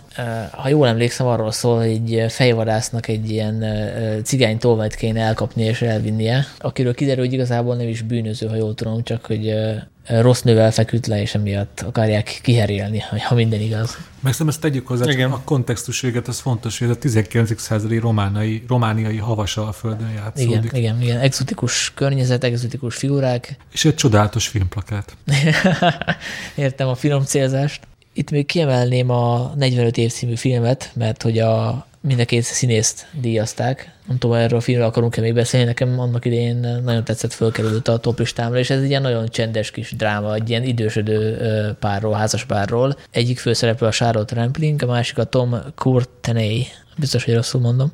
Hát ami, tudjuk, hogy mind a kettő, hát mind a kettő egy színészistenség, szóval nagyon-nagyon nagy ikonok mindketten. Azért szeretném, hogy erről még mondj pár mondatot, mert egyrészt ugye készültem erre az adásra, és elég, elég sok 2015 legjobb filmeit összegyűjtő listán felbukkant a 45 év előkelő helyen, és hát ugye Charlotte Rampingnak, amiatt az eszemet tudok, rajongója vagyok. Szóval Sanyi, győz meg, hogy érdemes nekem megnézni két nyugdíjast a, kony, a konyhában ülve. Meggyőzlek én, ez egy szuper film, tényleg ilyen csendes, beszélgetős. Nyilván a, a két színész játéka viszi el a, a dolgot, de, de nekem maga a sztori is nagyon tetszett, mert ugye itt a múlt átérték, vagy felülértékelése, átértékelése a, kérdés, és nyilván, ahogy a cím is mutatja, hogy ez egy nagyon hosszú házasság végnapjai, ha úgy tetszik, és szerintem, szerintem tényleg egy, egy szuper, szuper jó film, úgyhogy Dénes nézd meg egyszer mindenképp, ha még nem láttad. Köszönöm. Fent van az egyre csak hosszabb és hosszabbá váló listámon. Berlinből van még valami, Sanyi? Nincs, úgyhogy átéltünk Kanra. Itt az aranypálmás díjazott, az tök jól bizonyítja az, hogy sok esetben még egy aranypálmas elég az, hogy benne maradj az emlékezetbe, a film emlékezetbe. Legalábbis nem tudom, hogy ti mennyit találkoztatok a Depan, a Egy menekült története című filmmel, mondjuk abból a szempontból, hogy az utóbbi években hányszor emlegették referenciaként, hogy hányszor ö, került elő cikkekben. És hát ugye azt is tegyük hozzá, hogy amúgy ez egy nagy nevű és rendkívül tehetséges francia rendező Jacques Audiard munkája. Rust and Bone-nak is ő, ő, ő jegyezte, meg a, segítsetek, a börtönös filmje, az talán a legjobb. Hát a magyar cím az, hogy A Proféta. Pontosan, un profet. Szóval igen, a, a lényeg az, van ez a hatalmas rendező, aki csinál tényleg remek műveket, aztán nyer egy aranypálmát, és mellékesen kiderül, hogy amivel nyerte, élete talán legfontosabb díját, az az életműben valahol hát középtájon, vagy még annál is hátrább helyezkedik el. Egyébként ez nem egy rossz film, tehát ez nyilván egy menekült történet, ahogy a színben is benne van, és ezt ilyen nem nehéz kitalálni, de hogy ez egy nem ilyen fekete-fehér film, mert abban a szempontból, hogy nem úgy mutatja be ezt a ezt a menekült krízis, vagy ezt a, ezt a figurát, hogy, hogy egyértelmű, hogy mit érezzünk iránta, tehát hogy ezen lehet agyalni erről a filmről, hogy mit üzen ez, meg hogy, meg hogy mit kezdjünk ezzel a főszereplővel, ezzel a menekült figurával, meg hogy milyen ellentmondásos viszonyban van ő a környezetével, a sajátjaival, a befogadó társadalommal. Tehát, hogy én úgy emlékszem, nekem tetszett ez a film igazából. Mégis ugye elhomályosította egy másik film, ami a nagy díjat kapta, ez pedig a Saul fia volt. Legalábbis uh, utólag szerintem több elemzésbe lehetett ezt olvasni, és nem csak a magyar kritikusok, újságírók elemzésében is, hogy ennek kellett volna az a, a, a nagy díjat kapnia igazából. Igen, szerintem ez nagyon fontos 2016 kányával kapcsolatban, hogy ezt nem csak a nemzeti büszkeség mondatja velünk, de hogy ami ott a legnagyobb port kavarta, amiről a legtöbb ember beszélt, az tényleg a, a Saul fia volt, mert ugye ez egy ilyen klasszikus, hát mondhatni, nem is tudom, ilyen szegény legény hősé válik történet, hogy jött egy, egy első filmes rendező Magyarországról, és hirtelen a, a fesztivál egyik fő díjvárományásává lépett elő, és hát a Kán után, Kán után meg tudjuk a folytatást, hogy mi lett még a Saul fiával. Szóval ez tényleg egy, egy, egy, egy igazi tündérmese, ami, ami ott Kánba vette kezdetét. És amúgy egyébként Ugye most mindenki az Oscar díjról, meg a Golden Globe-ról, meg a, a Káni nagy díjról beszél a, a Sofia kapcsán. Érdemes sok-sok lépést hátra lépni. Az, hogy egy, egy első filmes magyar rendező rögtön a hivatalos versenyprogramba kap meghívást Kámban, ez már önmagában egyébként egy hatalmas siker volt. Csak ugye ezt aztán el, elhomásították a további nagy lépcsőfokok. Hát jó, mondjuk azért azt tegyük hozzá, hogy ugye Nemes Jelesnek volt egy kis filmje, a Türelem, ami, ha jól tudom, szintén szerepelt Kanban, tehát ezért nem volt így teljesen jó, okay. előzmények Igen. nélkül, de ez most csak zárójában mondom. Egyébként a Fripreski díját is megkapta a Sófia, ugye az a újságírók, illetve a kritikusoknak a díja. Amit még érdemes kiemelni, az a zsűri díja, amit a Homár Jorgos Lantimos filmje kapta. Ugye ez az egyik első angol nyelvű filmje, ha jól tudom, a görög rendezőnek, aki a nagyon bizarr filméről, meg a történetéről ismert, és itt azért eléggé, elég, elég szép szereplőgárdát kapott, ugye Colin Farrell, Rachel Weisz, Lea Seydoux, Ben Whishaw, John C. Reilly. Nem tudom, nekem nem, nem ez a kedvenc filmem tőle, lehet, hogy azért, mert eléggé, eléggé nyomasztó. Már a többi film is nyomasztó, szóval igazából talán nem ez a fő ok, de talán nem annyira vicces, mint a többi filmjeik, mert mindegyikben van egy ilyen morbid humor, itt, itt valahogy kevésbé éreztem. De szerintem érdemes két-három mondatba összefoglalni a történetét, mert az rögtön rávilágít a, a görög rendező bizarr életszemléletére. Hát az egy ilyen disztópia, ahol, ahol egy ilyen intézetben összezárják a, a, a szingli embereket, és párt kell találniuk, különben állattá operálják őket. Már maga az alapszituáció is eh, elég abszurd. Én nagyon szerettem ezt a filmet. Értem, amit mondasz, de szerintem van benne humor, csak ilyen nagyon-nagyon száraz, tehát ez már, a, már így a, a humor és a, a, a, a dráma határán egyensúlyoz, de nekem ez az alapötlet, amit most így vázoltál, azért elviszi az egész filmet, szóval ez tényleg egy ilyen nagyon jó fricska szerintem a, a társadalom felé. Tehát tényleg ezek a szerencsétlen szinglik ott, ott próbálnak mindent megtenni, hogy ne, ne, ne legyenek egy ilyen, hát végülis áldozatok, és nekem, nekem működött ez a film. De egyetértek, hogy, hogy ez, ez nem egy könnyű film. Tehát. Nekem is működött, csak a abszurd alapszituációhoz képest picit túl drámai volt a hangvétele, szerintem. Lehet. Kánból még esetleg a legjobb női alakítást lehet kiemelni, amit megosztva kapott Rooney Mara a Carol élt, a Todd Haynes filmje, amiről még lesz szó szerintem, úgyhogy ne, most beszéljük ki. Illetve az Uncertain Regard díját a Kosok című izlandi film kapta, ami egy nagyon szuper uh, dramedy. Azt uh, ajánlom mindenkinek. Én még egy filmet szeretnék bedobni Kámból, az is azt hiszem egy fontos díjat is nyert amúgy, ez a, a Taiwani The Assassin ami azzal keltette fel a, a, az érdeklődésemet, hogy a, a neves filmes szaklap a and Sound kihozta 2015 legjobb filmjeként, és mivel én ezt nem láttam, és ha jól tudom, Zoli látta, hogy mondja már el nekem, hogy kinek van igaza, a Sight and Soundnak, vagy annak, aki ezt tanácstalan, tanácstalan arca nézi ezt az első helyet? Hát nyilván nekem van igazam, aki, aki untam ezt a filmet. Nagyon szép képek vannak benne, de, de nekem, nem, nekem nem, nem működött egyszerűen, nem állt össze. Nem éreztem benne azt az átütő erőt, ami miatt, ami miatt ezt a filmet 2015 legjobb között kellene emlegetni. Mondjuk hozzáteszem, hogy a Sight and Sound és az én ízlésem az általában nem egyezik. Tehát a top listáig nagyon sokszor olyan filmekből áll össze, amiket én nem tudok élvezni. Nekem, Úgyhogy... nekem egy mondat nagyon megragadt a The Assassin kapcsán, ami miatt tervezem, hogy megnézzem, annak ellenére, amit most mondasz, és az volt ez a mondat, én nagyon gyönyörű ilyen harci jelenet, egy fán áll, azt hiszem az a, a bégyékos nő, és azon aláírva, hogy, hogy a textúra itt maga a történet. Jól értem, akkor itt ez, az a film, akkor itt még itt a külcsint kell nézni, hogy milyen szépen van fényképezve. Meg Na ezt mondom, hogy, hogy nekem unalmas az, hogy, hogy, hogy nagyon sok szép kép van a filmben, főleg, hogy olyan képek vannak a filmben, ami, amit már azért, hogyha ismered mondjuk a, a kínai filmművészetet, akkor, akkor láttál, láttál már. Akkor én inkább megnézek valami olyat, ahol, ahol a sztori is pörög, de, de mondom, ez az én ízlésem, szóval. Én elkezdtem nézni ezt a filmet, de így fél óráig bírtam. Egyrészt elveszettem a fonalat már az elején, és így annyira nem érdekel, de itt pont, hogy nem hagyományos módon vannak fényképezve ezek a jelenetek. Ugye itt fekete-fehérben látjuk ezeket a... Ugyanarról beszélünk, ugye? A, a Sight and én színes képeket láttam. Ezek, ez egy színes film, Sanyi. Várjál, akkor nem a The Assassin című filmről van szó? Szerintem több The Assassin film készült a film, a több mint száz éves film történetben. Nem az Antonio Banderasos filmet nézted meg? De akkor ebben lehet, hogy vannak fekete-fehér képek, de én, én színesre emlékszem. Várjál. Jó, hát azt meg uh, le, lehet, hogy uh, Sanyi, lehet, hogy az eleje fekete-fehér. Most megmondom őszintén, erre már nem emlékszem. Az biztos, hogy vannak benne uh, színes harcjelenetek, mert ja, arra... de basszus, igazad van, igazad, igazatok van, az eleje fekete-fehér, és utána színes, színes lesz. Csak és te már elbúbiskoltál. Nem, arra. arra emlékszem, hogy színes lett, csak azt azon nem tudtam magam túltenni, hogy miért lett uh, minden ok nélkül fekete-fehérből színes.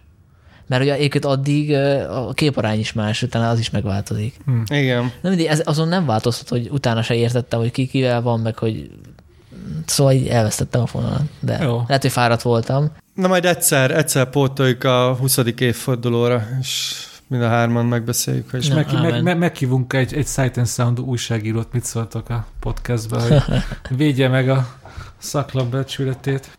Sanyi, egy, egy üzbég művészfilmet nem hoztál esetleg? Nem találtam sajnos, viszont Velencében csomó olyan cím van, ami semmit nem mond nekem, és ami tök érdekesebb a szempontból, hogy vannak díjazott filmek, fő filmek, mondjuk a From Afar című film, ami Velencében megkapta az aranyoszlánt, és így nem tudok róla semmit. Szerintem magyar, uh, magyar címese volt, és ezek így eltűnnek. Igazából nekem az egyik célom az volt ezzel a sorozattal, hogy ilyen filmeket be tudja pótolni, amire most egyelőre nem került sor, mert hogy tényleg a... Megnéztél egy negyed Assassin-t. Igen, igen, majdnem. Szóval, hogy tök érdekes, hogy hogy most az van tényleg, hogy azért nem hallunk többet erről a filmről, mert hogy annyira mégse jó, vagy hogy egyszerűen nem, nem kapott elég figyelmet, amennyit érdemelt volna. Leszámítva az nagyon rossz lánt, ami azt gondolom az ember, hogy elég ahhoz, hogy mondjuk legalább kapjon egy magyar, magyar mozi bemutatót. Na mindegy, itt egyetlen cím van, ami ismerős lehet nekünk, az a zsűri nagy diát megkapó Anomaliza Charlie Kaufmannak a filmje. Oh. Amiről már volt szó, de szerintem majd beszéljünk az Oscar kapcsán. And the Oscar goes to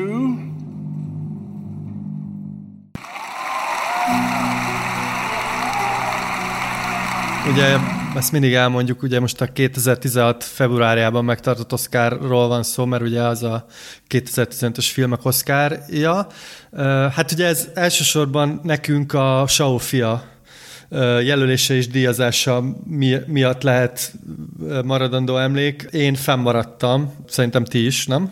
Persze. Annó, mert ugye azért ez egy ritka, ritka, ritka dolog, és ugye nagyon örültünk, hogy a Show film megnyerte az Oscar díjat a legjobb idegen nyelvű film kategóriájában. A másik dolog, ami miatt ez az Oscar emlékezetes, az Leonardo DiCaprio régen várt díja, amiért szó szerint csúszott, mászott és taknyanyála egybe folyt, de megkapta. És még egy medvével is megharcolt érte, ugye? Szóval ez egy érdekes Oscar volt szerintem, mert nagyon sokszínű volt a, a mezőny. Hogyha ilyen versenyszerűen kell felsorolni, akkor a legtöbb jelölést azt a visszatérő kapta, ugye ez a, az említett DiCaprio főszereplésével és Tom Hardy főszereplésével készült irányító film. Tíz jelölést kapott a Mad Max Fury Road, tehát itt uh, ismét beigazolódik, hogy a kritikusok azért nagyon jól fogadták ezt a filmet, bár ezeknek a jelöléseknek a nagy része ugye technikai Oscar díj volt, és és ebből hat, hatot meg is kapott ilyen legjobb vágás, meg ilyen hasonlókat. Hét jelölés kapott a Marsi, ami szerintem szintén érdekes. Utána már ilyen szóródott a mezőny, szóval hat jelölést kapott a Spotlight, a Carol, vagy a Kémek hídja, ötöt a Big Short, négyet a Room, a Danish Girl, hármat a Brooklyn, a Sicario és a Hateful Eight. Szóval tényleg ilyen sokszínű mezőny volt. A, a legjobb filmnek járó díjért, hát ez egy ilyen igazi klasszikus mezőny, szóval ott volt a Visszatérő, ott volt a Marsi, ott volt a Mad Max, ott volt a Kémek hídja, bocsánat, ott volt még a Brooklyn című film, ami, amit én nagyon-nagyon nem szeretek, és mai napig nem értem, hogy ez a film miért mi, mi miért beszélünk még mindig róla. Szerintem ne is beszéljünk ez... róla, mert ugyanazon a véleményen vagyok, mint te. Azt akartam mondani, hogy szerintem nem is kell erről többet beszélni. Itt volt még a Room, a, az, a, ugye a Szoba című film, ami, ami szintén, szintén nagyot ment, és én ennek a filmnek sem vagyok akkora nagy rajongója. És a két uh, sláger, vagy bocsánat, a három slágerfilm, ami, ami uralta ezt az évet, az a, a Spotlight, az egy, egy botrány részletei, ugye azt hiszem az volt a magyar címe, ami egy újságírós film a katolikus egyház botrányai. Egy nyomozás részletei. A, bocsánat, egy nyomozás részletei. Ugye ez a Boston Globe tényfeltáró újságírói munkája a katolikus egyház pedofil botrányai kapcsán. A, a másik film az a The Big Short, ami, ami a 2008-as pénzügyi válság egy ilyen egész érdekes feldolgozása. A nagy dobás a magyar a, címe. A nagy dobás, most nem, nem nagyon vagyok képbe a magyar címekkel. Hát aki kiemigrál Kanadába, az elkezdi felejteni. Igen, Igen. elfelejtem. És ugye a visszatérő, ami, amit mondtam, hogy a legtöbb jelölés kapta, és végül a, végül a Spotlight című film. Igen, és, és abban a szerencsés helyzetben vagyok, hogy az adásra felkészülve újra néztem a Spotlightot.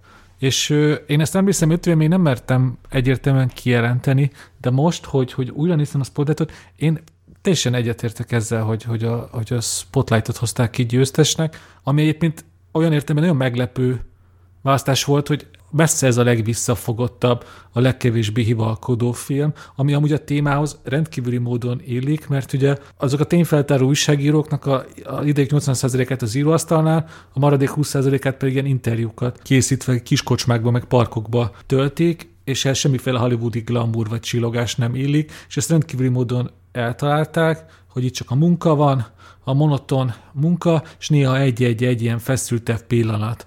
És tényleg nem csináltak belőle thrillert, hanem hatásos módon bemutatták ezt a munkát. És szerintem ez, ez szerintem igenis nagy bátorságot igényelt, ez a megközelítés, és, és ez még, még az Oscar-t is, mert egy fontos témát dolgoztak fel, szerintem rendkívüli módon. Szerintem sokat használtam a rendkívüli szót a filmmel kapcsolatban, de megérdemli. Hát a kulcs szó fontos igazából. Ez egy de, fontos film, fontos téma. De jó film is. Hidd el nekem, hogy nagyon jó film. Akkor másodjára megnéztem, most jöttem rá, hogy mert, mert megtalálja pont azt a megközelítési módot, ami kell a, a, ahhoz, hogy ne váljon egy, egy újságírós film hazuggá. Mert az újságíró az nem, az nem egy akciós hős. Az újságíró az könnyed az asztala felett, és úgy végez ha, ö, hatalmas munkát. Engem ez a film egyébként az elnök embereire emlékeztetett, ugye a Dustin Hoffman Robert Redford film a, a Nixon botrányról, és én egyetértek veled, Dénes, most én is újra néztem direkt, mert hogy én sem emlékeztem rá pontosan, hogy miért volt ez akkora vagy miért, ment ez akkor át ez a film, és, és most már én is értem, mert hogy tényleg az van, hogy, hogy nagyon finoman, és, és igazából a színészekre alapozva ö, meséli el ezt a, ezt a történetet, úgyhogy ö, amellett, hogy tényleg ez egy fontos film, és sajnos egyébként arra jöttem rá így öt évvel később, hogy, hogy ma már szinte elképzelhetetlennek tartom, hogy, hogy, hogy még ilyen újságok megengedhetnének maguknak ilyen hosszú, hónapokig tartó nyomozást úgy, hogy nem is biztos, hogy bármiféle sztorit tudnak majd publikálni.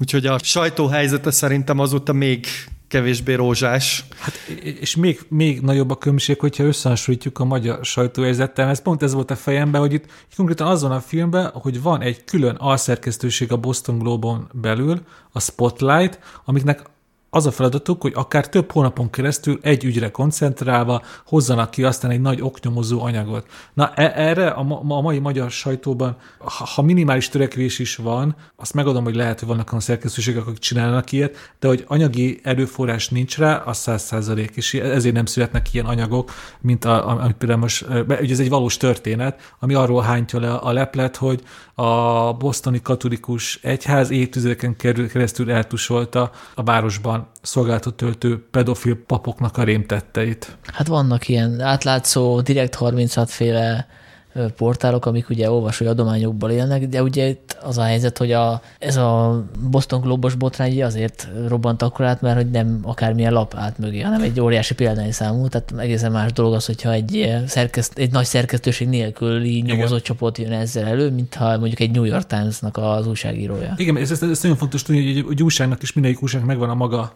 különböző szintű presztízse, és hogyha valami azzal a címmel jön, úgy jön ki, hogy a felette az virít, hogy Boston Globe, azt mindenki komolyan veszi.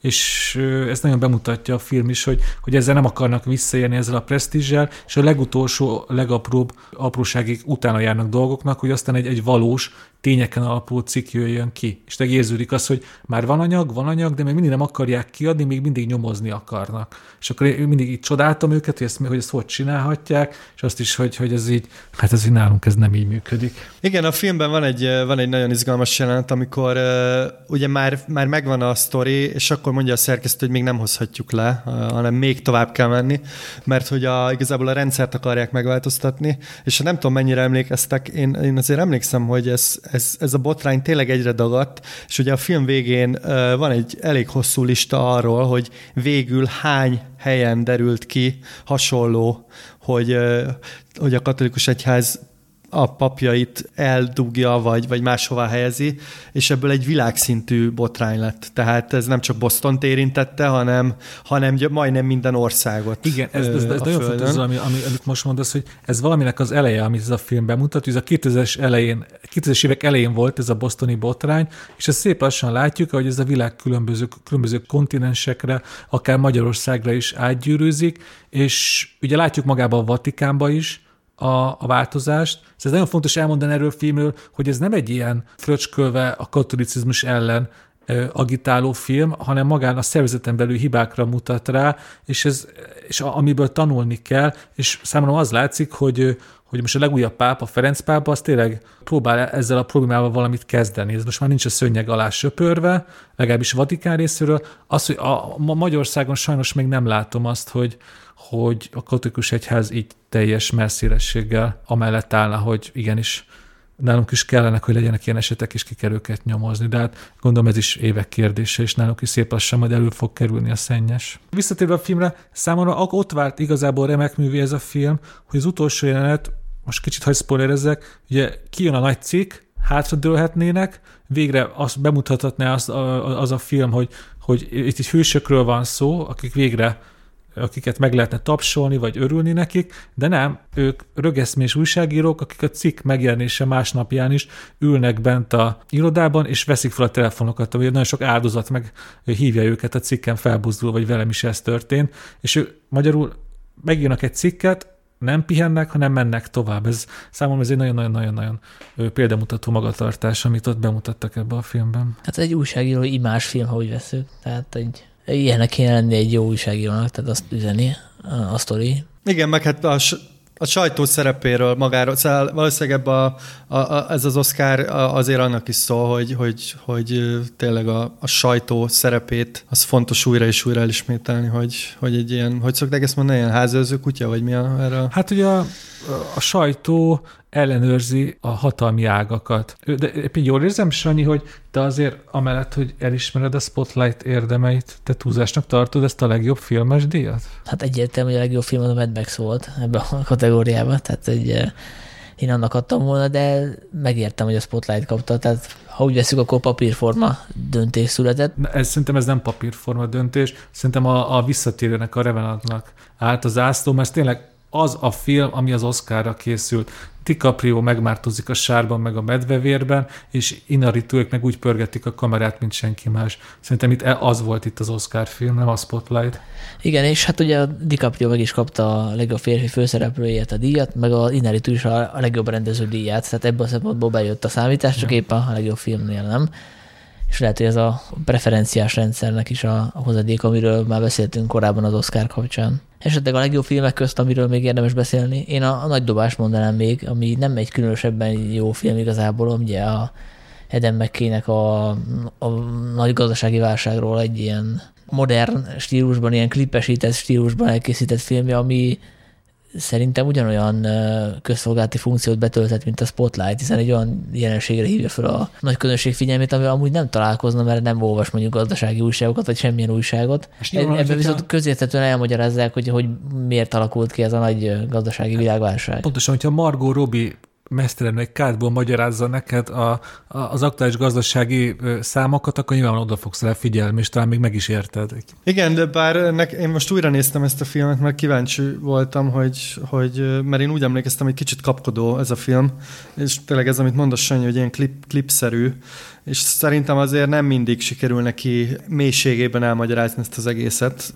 Kicsit így a hatásvadászat oltárán feláldozza a, a dolgokat, de, de egyértelmű, hogy, hogy legalább beszél olyan témáról, ami, ami, ami tényleg nehezen követhető, és ugye el is mondja, hogy a Wall Street azért használ ilyen szakzsargonokat, meg ilyen mindenféle hülye rövidítéseket, hogy te ne értsd, valójában egyébként teljesen józan paraszt észre felfogható folyamatok zajlottak a háttérben, úgyhogy én ezt a filmet egyébként szeretem most már így másodjára, de de valahogy, valahogy nekem mindig, mindig, mindig nem készült el a, az ilyen definitív gazdasági válságos nagy film.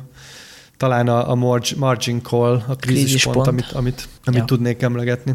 Nézegettem közben a jelölteket, és még az ugrott be, hogy ami, ami még egy nagy média visszhangot kapott, és maga a nagyon ráállt, hogy erre ezt a díjat ő nyerje, ez ugye Sylvester Stallone volt, akit a Creed mellékszerepeért, ugye ez is egy fontos, hogy ugye elindította a Rocky sorozatot, aztán jött a Creed, és most már mellékszereplő lett a saját sorozatában, ami egyébként nagyon jól sült el szerintem, ez, ez a váltás, és ő, ő, ő egyébként ő reális esélyekkel indult neki ennek az Oscar. Bár azért az a, az a kategória volt ebben az évben az ilyen legkiszámíthatatlanabb, mert ugye Christian Bale-t jelölték, Tom Hardy-t, Mark Ruffalo-t, és ugye mind, mindhárman hatalmasat játszottak szerintem. A, ugye Mark Ruffalo volt a Spotlight újságírója, legalább két ilyen lútbőröztető jelenete van, ugye Christian Bale egy ilyen kicsit autisztikus pénzügyi mágust játszik, tényleg ilyen egészen elborult tekintete van.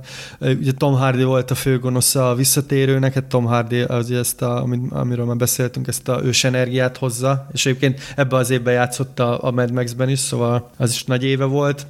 És amúgy és Mike Rylance nyerte. És akkor, és igen, igen, és akkor pont Mark Rylance nyerte a Krémek hídjáért, ami most én, nekem egy kicsit olyan meglepő volt, de... Ez egy erős mezőny volt, az biztos. Egyébként Zoli, te a Stallone-t tippelted, ha jól emlékszem, mert volt egy Oscar felásunk annak Igen. idején, 2016-ban, és úgy emlékszem, hogy ott megegyeztünk abban, hogy itt a Stallone, Tony magas esélyes. Hm. Igen, igen, azt gondoltuk, hogy, hogy végre így kap egy színész Oscárt, de nem így, nem így lett.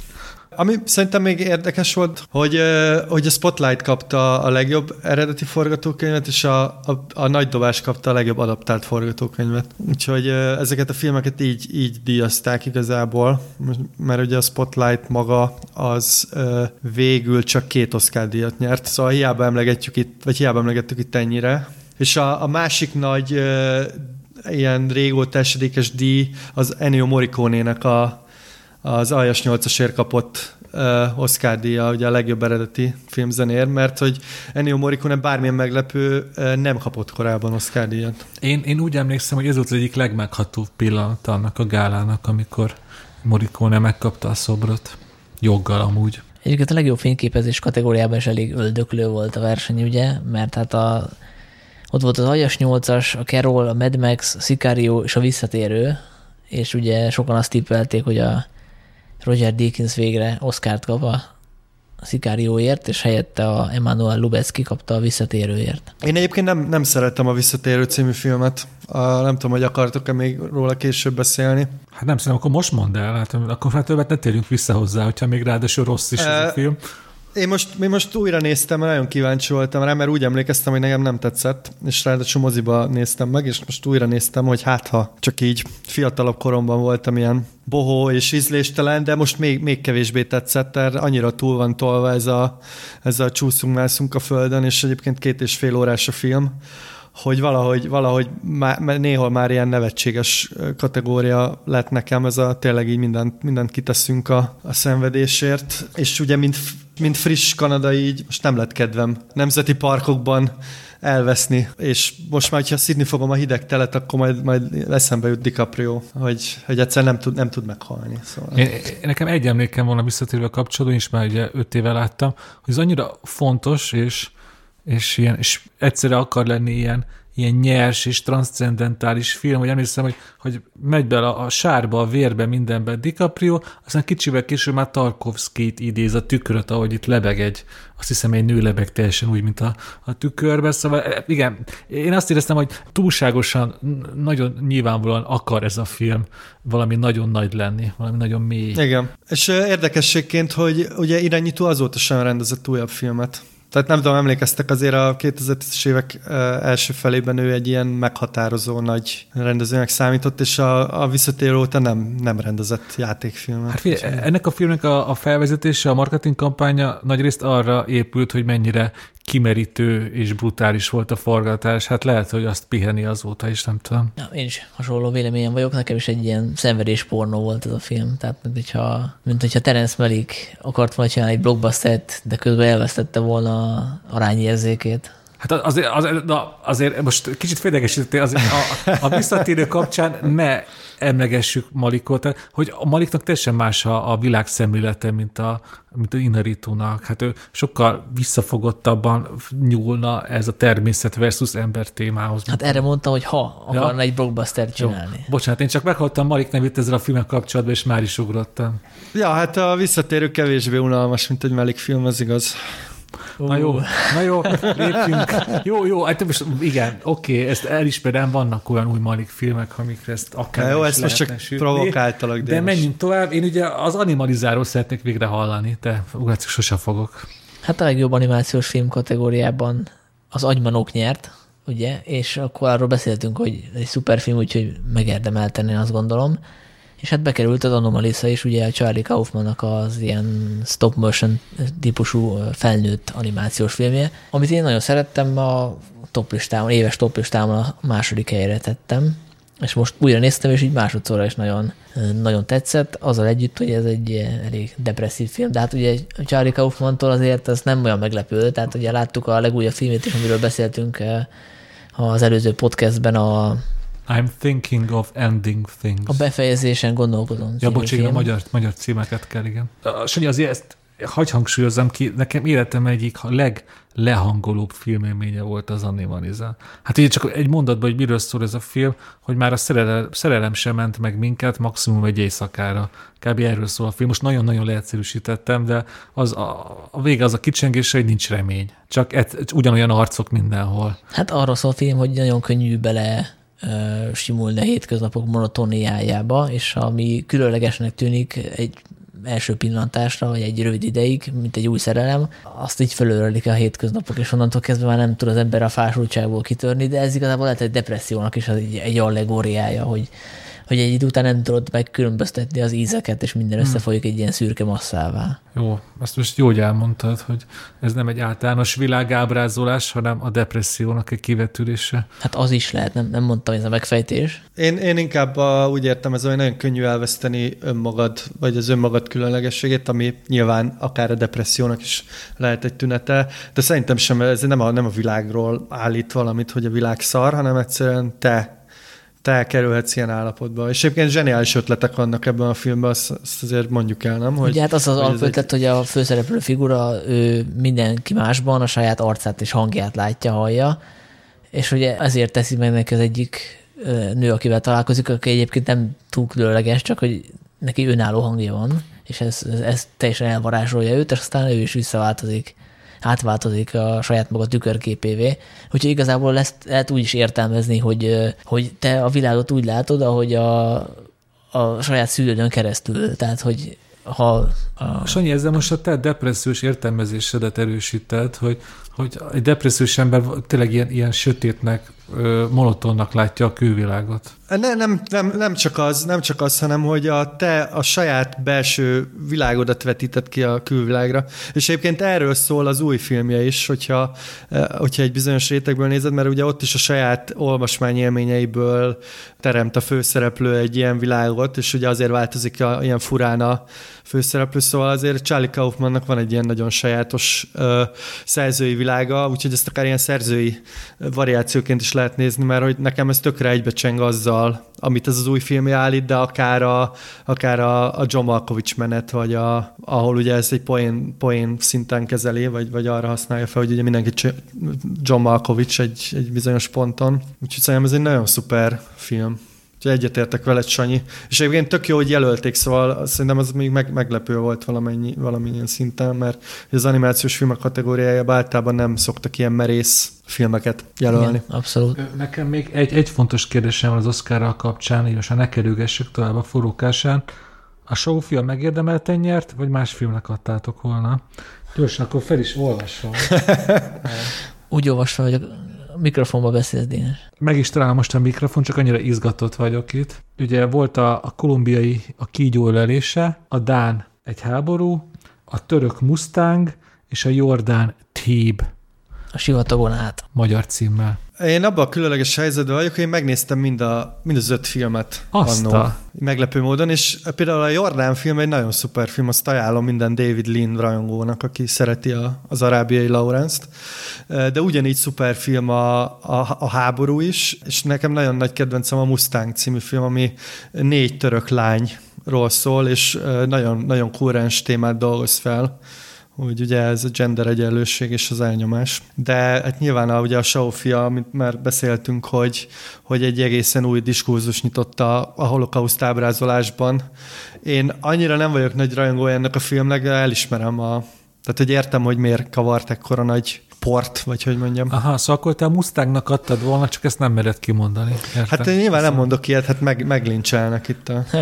Egyébként lehet, hogyha mi után vagyunk, és akkor készül el a Sofia, meg a Mustang egymással szemben, akkor a Mustang nyer, és szerintem most is az lehetett, itt is az lehetett, hogy a, a Saul az így kevésen megelőzte a Mustangot. Tehát én arra tippelek, hogy Mustang jött be a második helyen. Hát ugye minden Oscar gálát ugye megelőznek ezek a, a tippelgetős, jósolós cikkek, és mindig kb. arra futott ki, hogy a Saul fia toronymagas esélyes, egyetlen film van, aminek van minimális esélye befutni elé, az a Mustang, és hogy ez nem történt meg. Amúgy igen, én magáról a filmről már nem is akarok beszélni, mert már annyi mindent, szóval mindent elmondtak már a Saul fiáról ötször, ott is inkább a körülményekről, hogy filmes újságíró, újságíróként nekem abban az évben, ugye Kántól 2015 nem tudom, április végétől következő év februárig a Saul, a Saul fia Oscar győzelméig, nekem tényleg ilyen, ilyen heti, vagy max. két heti rendszerséggel volt az, hogy Saul fias cikket gyártok, mindig volt valami. És itt tök jó volt tényleg ilyen, ilyen szorosan végigkövetni ezt az egész diadalmenetet, hogy fesztiválról fesztiválra jár, díjat, díjat nyer, és én szépen, szépen egyre magasabbra, magasabbra, magasabbra ér, és akkor elkezdtünk a csúcspontra, a, a, amit most így a munka szempontjából mondok, ez azt jelenti, hogy Ugye vasárnap hajnali kettőkor kezdődik kb. az Oscar gála.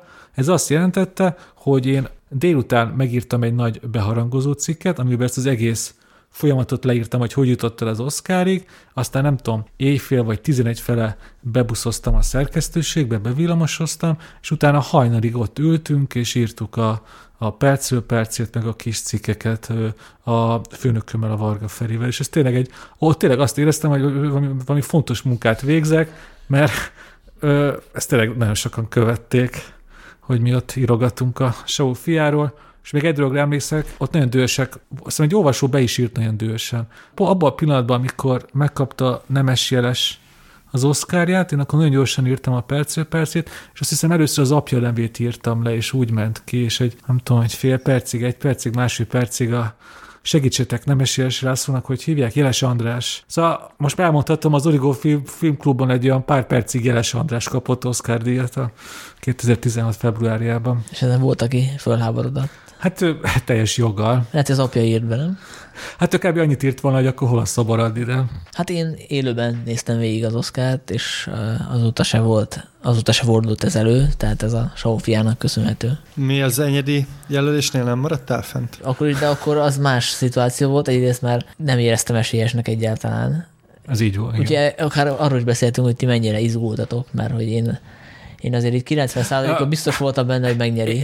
Nyilván izgultam, mert de, de ez olyan dolog, hogy, hogy akkor is izgul az ember, amikor mondjuk nem tudom, a németeknek drukkol a VB-n, és tudja, a németek ebből minden meccset behúznak, de mindig jön egy-két blama. És akkor nehogy, úristen, nehogy most is az legyen, hogy mindenki elkönyvelte a sault, és aztán mégse kapja meg. Szóval ilyen téren azért volt bennem izgulás. Nekem azért volt vicces, mert én fennmaradtam, és a, egy New York ismerősömmel néztem, aki valami backstage channelt tudott csak behozni, és ilyen fáziskésésben volt, és a Facebookon leveleztünk, és ő így mindig a, mindig a, a kivonuló sztárokat látta csak. Ez ilyen vicces élmény.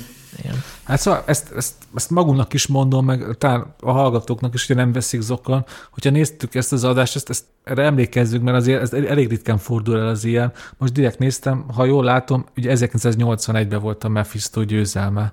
Ha ez marad, akkor megint több évtizedet kell arra várnunk, hogy egy, egy magyar nagyjátékfilm behúzza a szobrot, és lehessen éjjelezni. Ugye ezzel most nem a mindenki érdemét akartam kisebbíteni, ugye egy évvel később, vagy két évvel később, most már nem is tudom, ugye egy rövid film is Oscar, egy magyar rövid film is Oscar díjat nyert. Egyébként a Mustanghoz még zárójelben, oh. hogy a jelentőségét az is mutatja, hogy a fődíjat elhozta a Cinefestről. Ó, oh. szóval azért pattoghat ez az Oscar, de az igazán műértő zsűri Miskolcon van, azt ezért tegyük hozzá. Ez így van. Brie szorról nem beszéltünk még, de lehet, hogy jobb is. Hát én mondtam, hogy ezt a Room című filmet nem, én nem szeretem, és szerintem Brie Larson sem egy, nem, nem az én ízlésvilágom. Ez tök érdekes, hogy minden évben van egy-két ilyen film, amivel tele van a sajtó, nagyon sokat dicsérik, de valami miatt így nem is az, hogy így nem érdekel, de kicsit úgy taszít is. És nekem ez a room volt ilyen valami miatt, ami nem is tudok, nem, nem is tudok rendesen megmagyarázni, de hogy ott ülnek egy szobába másfélön keresztül, és akkor kicsit sírnak meg, reménykednek, hogy onnan kiszabadulnak. Valamiért ez, ez, ez így taszított. Lehet, hogy ezt majd a pszichológusommal kell megbeszélni, de ezt a filmet is sose akartam megnézni. Ja, hogy meg se nézted. És pont ez, én a mai napig nem láttam a roomot. És igazából ennyit tudok a cím alapján, hogy ülnek egy szobába, éveken keresztül fogjuk, és aztán gondolom, hogy lesz a végén egy szabadulás. De inkább ne is mondjatok semmit, mert nem érdekel. Jó, oké. Okay. Jó, nem, nem mondunk semmit. Hát ez valami gyerekkori trauma lett. Lehet, hogy téged is bezártak, csak már nem is emlékszel rá. Mondom, ezt majd, majd adás után, hogyha még lesz idő, elmegyek a pszichológusomhoz, aztán megfejtjük.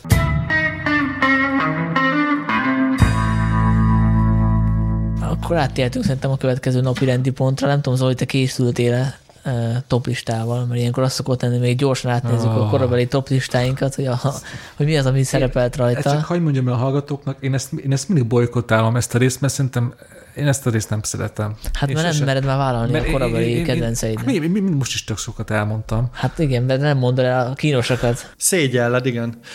Szóval készültem, Sanyi, a helyzet az, hogy elég sok film van rajta, ami 2014-es. Másrészt meg már majdnem mindegyik filmről beszéltünk, de szívesen át, átszaladok rajta, hogyha gondolod. Jó. Mennyire igazam volt? Isten igazam volt. Mert mi, mit, hát, hogy, hogy, hogy, ezt a programpontot ki kell venni a műsorból. Nem, ez egy nagyon, nagyon izgalmas. Hát a filmekről nem beszélünk, csak a listáról. Na akkor mondja Zoli. Várjál, csak, csak egy zárójeles megjegyzés, azt a címet adtam a Best of listának a nők éve. És uh, rajta van a Mustang, a Slow West, ugye ezekről már volt szó, a Halálos Iramban 7 természetesen, ezzel is bizonyítom, hogy hatalmas rajongó vagyok, az Agymanók, rajta van a Mad Max természetesen, az Ex Machina, a Phoenix Bar és az Egy durva év, azok viszont előző éves filmek, és meglepődtem, de itt van a beépített hiba is, amit a múlt 2011-es adásba hoztam, mint kedvenc filmem, úgyhogy úgy tűnik, hogy az ízlésem az továbbra is uh, konzisztens.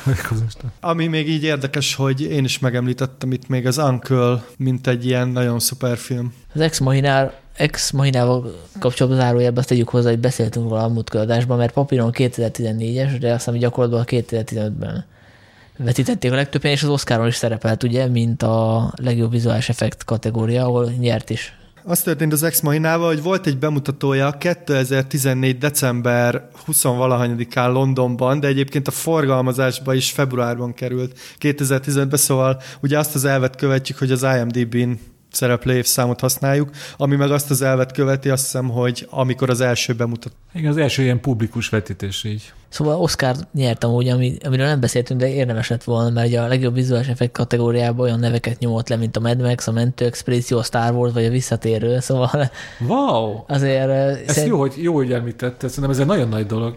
Hát nagyon, de nem érzem megérdemeltnek annyira, tehát hogy jól megcsinálták azt a robot Alicia vikander de hogy jobb lenne, mint mondjuk egy Mad Max vizuális effekt tekintetében, azért az de, egy erős. Jó, most így nem védeni akarom, de nyilvánvalóan nem lehet egy, egy ilyen kamaraszkifinek a látványvilágát összehasonlítani a Mad Max-ével. Ez, ez nem olyan, hogy melyik a jobb, szerintem ez, ez, ez egy értelmetlen kérdés. Ja, jogos. Na jó, akkor én is ismertettem a toplistámat, ami úgy nézett ki, mint korábban, hogy különféle kategóriákat találtam ki, hogy több címet sorolhassak föl. Például volt az év filmje, ami nem az Uncle embere lett, de a Kingsman a titkos szolgálatot is, is, is fölkerült rá, ami egy um, tök jó kémvégjáték szerintem, tehát ilyen klasszikus limonádé, illetve a Mission Impossible a titkos nemzet. Yes.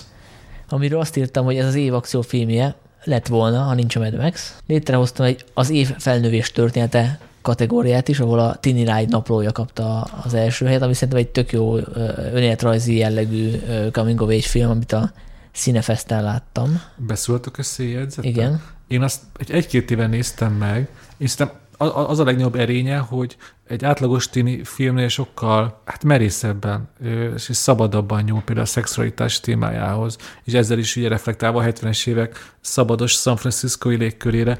Szerintem egy, egy emlékezetes és egyéni hangvételű coming film, tökre ajánlom én is. Én azt írtam róla, hogy Mariel Heller rendezése annyira őszinte, bátor és nyers, hogy hozzá képes minden eddigi tini film délutáni matinénak tűnik.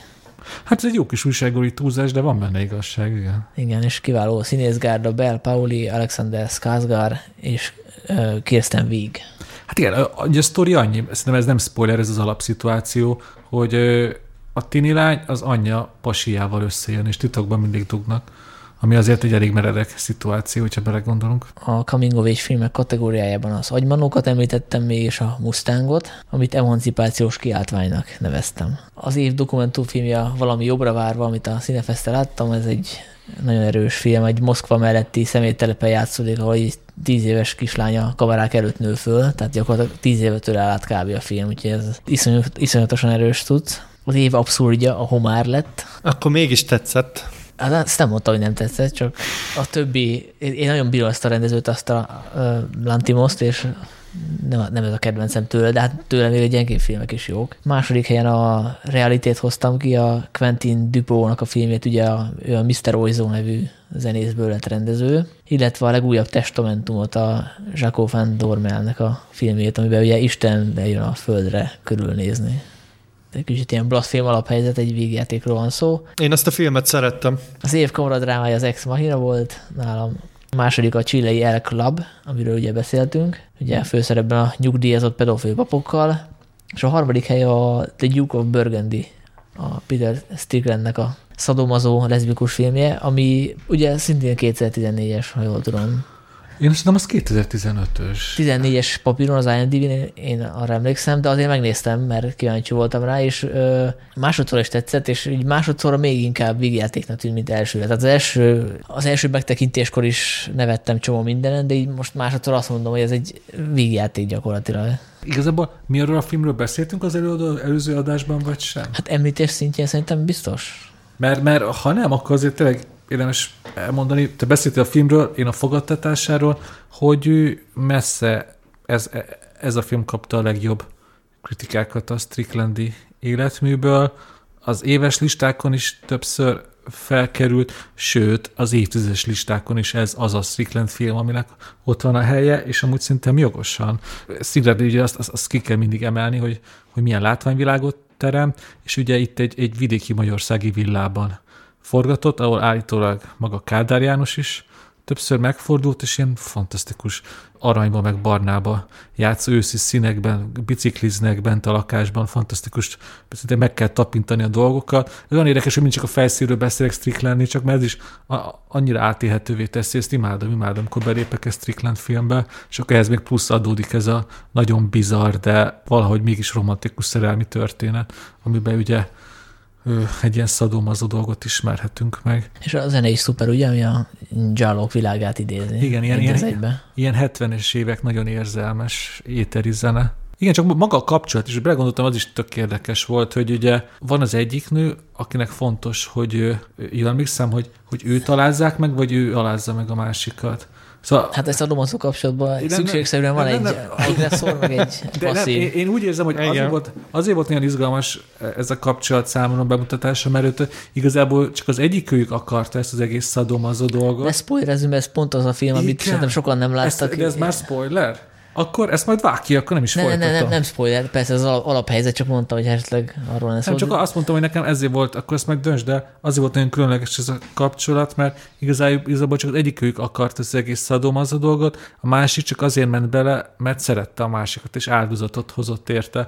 Én szerintem ez, ez egy nagyon, nagyon szép dolog, és mivel ilyen újszerűen van ábrázolva, ezért nagyon izgalmas is látni ezt a amúgy egyébként tök hétköznapi dolgot egy, egy kapcsolatban nem tudom, szóba kerültek-e már az origós filmcímadások, de itt esetleg emlék, idézhetjük ennek a filmnek a kritikának a címét. Mi, mi a címe? Mindjárt elkeresek, csak... Akkor most készül. Most is tudom, és ez kiírta azt a kritikát. Tök a kíváncsi. Hát biztos te. Nem, nem, a, a Varga Feri lehetett. Ő, hát van egy olyan cím, hogy ülj a számra és szeres, aztán leszbikus cicázás a bükkben, Szerintem ez a kettő legjobb. Igen, igen, igen. Akkor lehet, és, fel... és a, a, követ, a harmadik, ami még jó szerintem, a szájba vizelés is lehet romantikus. Igen, ez van. De igen, szóval ezt köszönjük is utólag Peter Sticklernek, szerintem ő olyan filmeket gyárt, amikhez nagyon könnyű szerintem hangzatos címet találni, mert mindig olyan bizarr dolgok történnek bennem.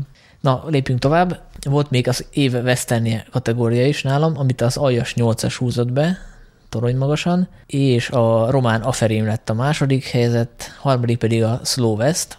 Az év magyar filmje Saul fia, ezüstérmes a Liza a Rókatündér, bronzérmes a Félvilág. És szerintem ennél több jó magyar filmet nem is hát Én inkább úgy mondanám, hogy öt éves távlatból ezt a három filmet érdemes kiemelni 2015-ből. Mondjuk én hozzáteszem, hogy a Liza Róka tündért sem szeretem, mert szerintem Bú. nagyon cukiskodni akar, de erről már annó vitatkoztunk, ha jól emlékszem, egy podcastben is, nem Sanyi? Biztos, biztos. Hát akkor Zoli, ne, is, ne nyissuk újra, elégedjünk meg annyival, hogy nincs igazad. Kettő-egy arányba le vagy szavazva. És egy tiszteletbeli említést még megérdemel Miklausitz Bence Parkoló című filmje, ami nem azt mondom, hogy egy korszakos mestermű. Nagyon az egy városi western, ha már Igen, igen szóval nagyon távol állt tőle, de méltatlanul agyon lett hallgatva. Egy ilyen tök jó kis ilyen, ilyen párbaj film, ezt is szokták róla mondani, hogy van egy foghítelek valahol Budapesten, ahol két ember egymásnak feszül. És egyszerű, de hatásos, néhol egészen feszült és akkor, hogy becsatlakozzak ide, a, nekem a legemlékezetesebb magyar filmpremiér a Párbaj Duma Párbaj című film volt, amely Párbaj, mert hogy a, egy ágymoziban tartotta a forgalmazó a vetítést, a, ahol így kettesével kellett lefeküdni az ágyba újságíró kollégákkal, és oda jött hozzám egy srác, hogy lefekszem-e velem, hogy nincsen párja, és utána volt, volt kaja, de maga a film... De, de ki volt az a Six, vagy, vagy ki? ki? Bárcsak, azért nem vagyok akkora durranás, hogy a Six ilyeneket. Zoli, mi történt akkor az ágymoziban? Mesélet tovább, vagy vége lett a sztorinak? Ennyi, ennyi a sztori. Sem, Bocsánat, semmi csak... szaftos, Rászkol... semmi szaftos bulvár. Rászkolott az ágy. a nevetést. ez, ez most nevetés nélkül vegyük fel, hogy és Zoli ráckódott az ágy. A nevetéstől. ez kurva Ja, Isten. Zoli? Rászkódott az ágya a nevetéstől. Havotázás volt. De, de azt jól sejtem, én nem láttam azt a filmet, csak olvastam róla, de szerintem annyit se nevettél rajta, mint mi most itt a Sanyival az elmúlt másfél percben. Hát ez egy borzasztó dolog. Nem, hát ti viccesek vagytok, a film meg nem. Jaj, köszönjük. Az év filmje nálam 2015-ben a Mad Max lett, második hely az Anomalizának járt, a harmadik pedig a Szikáriónak. És hát felírtam még pár színet, amit ami szerintem említést érdemes, amiről nem volt még szó. Például az Ébredő Erő, Drifter, ugye ha már magyar filmekről beszélünk, csak azt nem tudom, a 2015-öse, ami egy dokumentumfilm, ugye egy uh, srácról, aki, aki a autókat épít. 2014-es. Akkor kiúzzuk.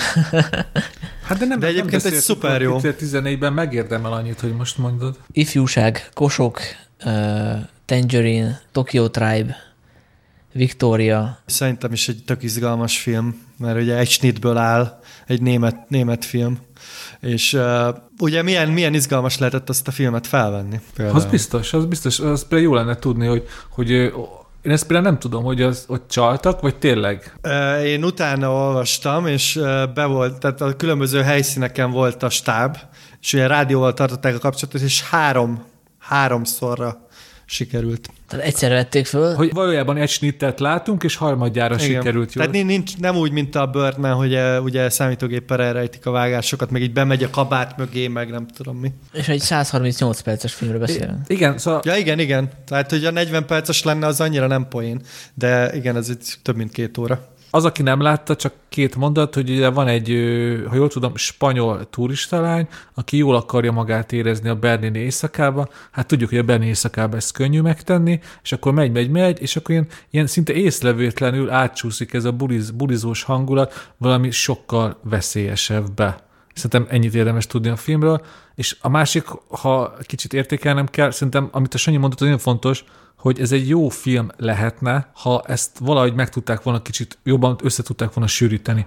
De én, én nagyon-nagyon éreztem, hogy ez a 138 perc, ez túl sok ehhez az amúgy ö, nagyon jó ötlethez. Én azért sem néztem újra, mert túlságosan ez volt bennem, hogy sokkal előbb kifogy belőle az erő, mint ö, ahogy az kellene. Hát azt ilyen világrekord kísérletnek szánták, gondolom, hogy biztos volt már 90 perces film, ami egy snit, akkor legyen 130 perces, olyan még nem volt. De hogyha majd felsoroltál filmeket, szerintem a Tangerine-ről még beszéljünk egy másfél percet, mert az még nagyon-nagyon megérdemli. Ha már itt beszélgetünk a technikai truvályokról, ugye Victoria az egy snit miatt emlegetjük, és a, a Tangerine, ott meg az volt mindig a, a reklámszöveg, hogy egy iPhone-nal lett fölvéve. Közben pedig igazából szerintem ez rohadtul nem érdekes, hogy mivel lett az a film felvéve maximum az ilyen a technikára rágerülő embereknek, mert ez önmagában egy, egy, egy, egy, egy, egy, nagyon jó és fantasztikus történet, és hiánypótló, mert én még életemben nem töltöttem, szerintem legalábbis tudatosan együtt ö, ennyi időt két transzexuális nővel Los Angeles utcán, és akkor megismertem a világukat, a, a belemenős modorukat, és az, hogy milyen elkesítő helyzetbe tudnak kerülni. Nekem én nagyon élveztem, és hogy mindezt azt, hogy ezt nem ilyen kelet-európai filmekre jellemző ilyen szociál, szocialista, ilyen realista modorban volt közölve, hanem én tök pörgős, néha tök vicces film volt ez a Tangerine. Én, én, én nagyon meglepődtem, hogy ez mennyire jó. Azt a filmet én is nagyon szerettem. Szerintem azért azért fontos ez az iPhone dolog, meg azért emlegették, mert hogy ez egy ilyen felszabadító dolog, hogy lám, egy iPhone-on is lehet ilyen filmet csinálni. Az egy más kérdés, hogy hogy nyilván tudni kell hozzá rendezni, meg tudni kell bánni a színészekkel, plusz azért tegyük hozzá, hogy a Los Angeles-i fények, azok abból a szempontból különlegesek, hogy ugye az erőteljes smog miatt minden ilyen narancsos, és ugye a filmnek a képi világa az, az erősen erre épít, és nagyon szépen néz ki, bármilyen szörnyű is, hogy pont amiatt szép, hogy a kosz, meg a füst. Hát amúgy én utalvastam ennek az egész iPhone mizériának, és hogy ő, nyilván az, az is lényeges eleme ennek az egésznek, hogy persze iPhone-nal forgattak, amúgy összesen három iPhone-nal, de ahhoz, hogy ez működjön, szereztek egy, egy Steadicam-nek az állványára, rakták fel az iPhone-t, külön letöltöttek pénzért olyan alkalmazást, amivel ami tudta ezeket a, filmes beállításokat, ugye a szemcsézettség, ugye a, a, a színek, színhőmérséklet, stb. stb. És ami a legfontosabb, hogy vettek külön, az iPhones lehet ilyen, magyarul hogy mondják ez fontosan, anamorf lencsét, hogy meglegyen ez a mozis képarány. Nyilvánvalóan ez is költségszintjén, ez is eltörpül a rendes mozis berendezés nélkül, csak hogy azért amikor azt mondjuk, hogy iPhone-nal forgatták, az az iPhone az eléggé fel volt tupírozva, hogy közelébe jusson ennek a mozis minőségnek. Ja, igen, igen, szóval nem, nem arról van szó, hogy fogta a kezébe az iPhone-t, benyomta, hogy felvétel, és így, tehát ez egyértelmű. Igen ami szerintem a tangerine még nagyon fontos, hogy nyilvánvalóan aztán jöttek ilyen elragadtatott, elragadtatott cikkek, ami már nem is magával a filmmel foglalkoztak, hanem azzal, hogy ez egy forradalomnak az először, hogy aztán most már tényleg bárkit csinálhat filmet, és jönnek az iPhone filmek.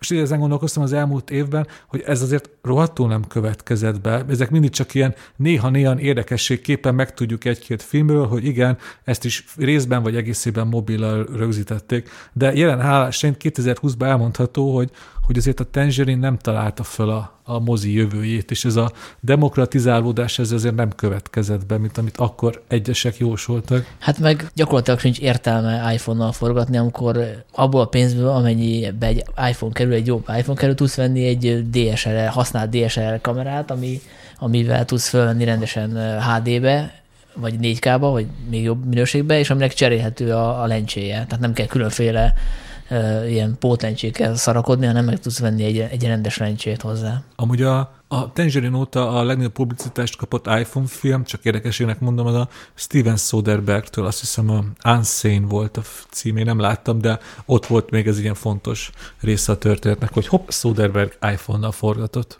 Igen, arról beszéltünk is egy podcastben. És hát visszatérve csak tényleg, hogy magáról a filmről is elég szó essék, ez tényleg szerintem a filmtörténet egyik legszokatlanabb karácsonyi filmje. Mert szerintem az, az emberek az elején nem hallják, akkor el is lehet felejteni, hogy amúgy ez, ez karácsony estéjén játszódik, csak ugye Los Angelesben nincs hó, és tényleg tök elszomorító, hogy ezeknek a szegény ö, transzexuális, vagy transznemű prostituáltaknak hogy telik a karácsonyuk. És számomra éppen 2015 egyik, egyik legintenzívebb filmjelenete is ebben van. Ugye most azért beszélek sokat a filmben, most nemrég néztem meg. Összegyűlnek egy, egy eléggé ilyen leharcolt Los Angeles-i negyedben egy fánkozóban, és tényleg negyedben keresztül olyan szenzációs ilyen vita fergeteg vetszik kezdetére, ahogy így lélegezni is elfelejtettem, csak jöttek be a szereplők, egy örmény család csatlakozott a, a, a stricihez, meg a nőihez, és csak ment, ment, ment, ment a duma, meg a veszekedés. Imádtam nézni. Én felírtam két dokumentumfilmet, ami tök izgalmas volt ebbe az évben. Az egyik a Chuck Norris versus Communism, ami a román uh, ilyen kalóz narrátoros uh, felvételek nyomába ered. Ugye ott is ilyen feketén terjedtek a nyugati filmek, és ugye ott is rábeszélt egy-egy ember, ez a mi generációnknak ismerős itthonról is, és ez a dokumentumfilm szerintem annyiból izgalmas, hogy ezen keresztül ugye a diktatúráról tud állítani valamit a rendező, úgyhogy ezt mindenkinek ajánlom, aki, aki így érdeklődik a, a korszak iránt, vagy, vagy akár csak a VHS VHS-ek iránt. A másik azt pedig a, a Cinefesten szerintem együtt láttuk, Sanyi, ez a Slam Kepke időgépe című film, ami abban a szempontból izgalmas, hogy a főszereplő Slam Kepke felvette a saját életét gyakorlatilag a gyerekkorától fogva, és ebből van összevágva egy ilyen azt hiszem ilyen másfél órás körülbelül a film, és, és elég nagy időtávot fog át, szóval így a Boyhood mellé érdekes látnivaló és ez nem nagyon bukkan fel ilyen különféle listákon, pedig szerintem egy nagyon izgalmas, mozgóképes kísérlet. Hát az én listámon szerepel, hogyha ez vigasztal. Nálam is a futottak még kategóriában. Jó, csak örülök, hogy... Nem mondtad, mert akkor szóltam, akkor folytottam beléd a szót. Utólag is elnézést szeretnek kérni. Majdnem kinyomtad ezt a filmet a kánomból. Igen, pedig ez egy tök jó film, tényleg. Megelőzte a korát, mondhatjuk úgy, mert ugye ez a fickó akkor kezdett el házi videókat rögzíteni, ugye amikor ez még nem volt divat. Tehát ez most már nem hírették, hogy valaki otthon fölveszi maját mobiltelefonnal, de, de akkoriban ez tényleg, tényleg szokatlan volt. Ja, abszolút. És akkor most érkeztünk el az adásnak ahhoz a részéhez, amikor mindenki hoz egy-egy filmet, egyik kedvenc filmjét az adott évből, elsőként Zoli. Nem nagyon volt kérdés számomra, hogy mit hozok 2015-ben, mert hogy nagyon ritkán nézek meg egy moziban kétszer egy filmet, háromszor meg főleg nagyon-nagyon-nagyon ritkán, és a Mad Max Fury Road volt az a film, amit én rövid időn belül háromszor is megnéztem, akkor a hatást gyakorolt rám. Ugye ez George Millernek a negyedik Mad Max filmje. Nem tudom, mennyire emlékeztek rá 2015-ből. Ez a film hirtelen robbant be. Ugye a táncoló talpak kettő után rendezte ezt a filmet George Miller, aki már bőven 70 felett volt ekkor, és 30 év telt el a harmadik Mad Max, a Mad Max Thunderdome óta, úgyhogy nem nagyon várt szerintem senki ilyen csodát, és aztán befutottak az első kritikák, azok ilyen tényleg az egekig magasztalták, és végül abszolút megérdemelten, szóval ez a film tényleg egy ilyen fantasztikus élmény, és én most nagyon kíváncsi voltam rá, hogy milyen ez tévén, mert hogy még soha nem néztem meg tévén, ráadásul le, megszereztem a, ennek a filmnek létezik egy fekete-fehér kiadása, a Chrome Edition, mert hogy elvileg ezt úgy képzelte el George Miller, hogy, hogy ez egy fekete-fehér film lesz, csak ugye a stúdió nem ment bele, és ilyen nagyon szép sárga, sárgás-kékes színeket kapott, és egyébként nagyon jól működik fekete-fehérben is. Most nem mondom azt, hogy, hogy ez, ez így minőségileg teljesen más élmény, mert hogy ez a film, ez egy telivér akciófilm. Ugye sokat lehetett olvasni elemzéseket a filmről, hogy, hogy mennyire a régi ilyen burlesque hez nyúl vissza, és tényleg mindent a kép közepére komponál, és tényleg az akciók vannak túlsúlyban. A másik érdekessége, hogy, hogy a CGI-t nem úgy használja, mint az átlagfilmek, tehát itt, a, itt ezek az autók, ezek tényleg, tényleg ott voltak, és ütköztek, és iszonyú durva kaszködőr munka van benne.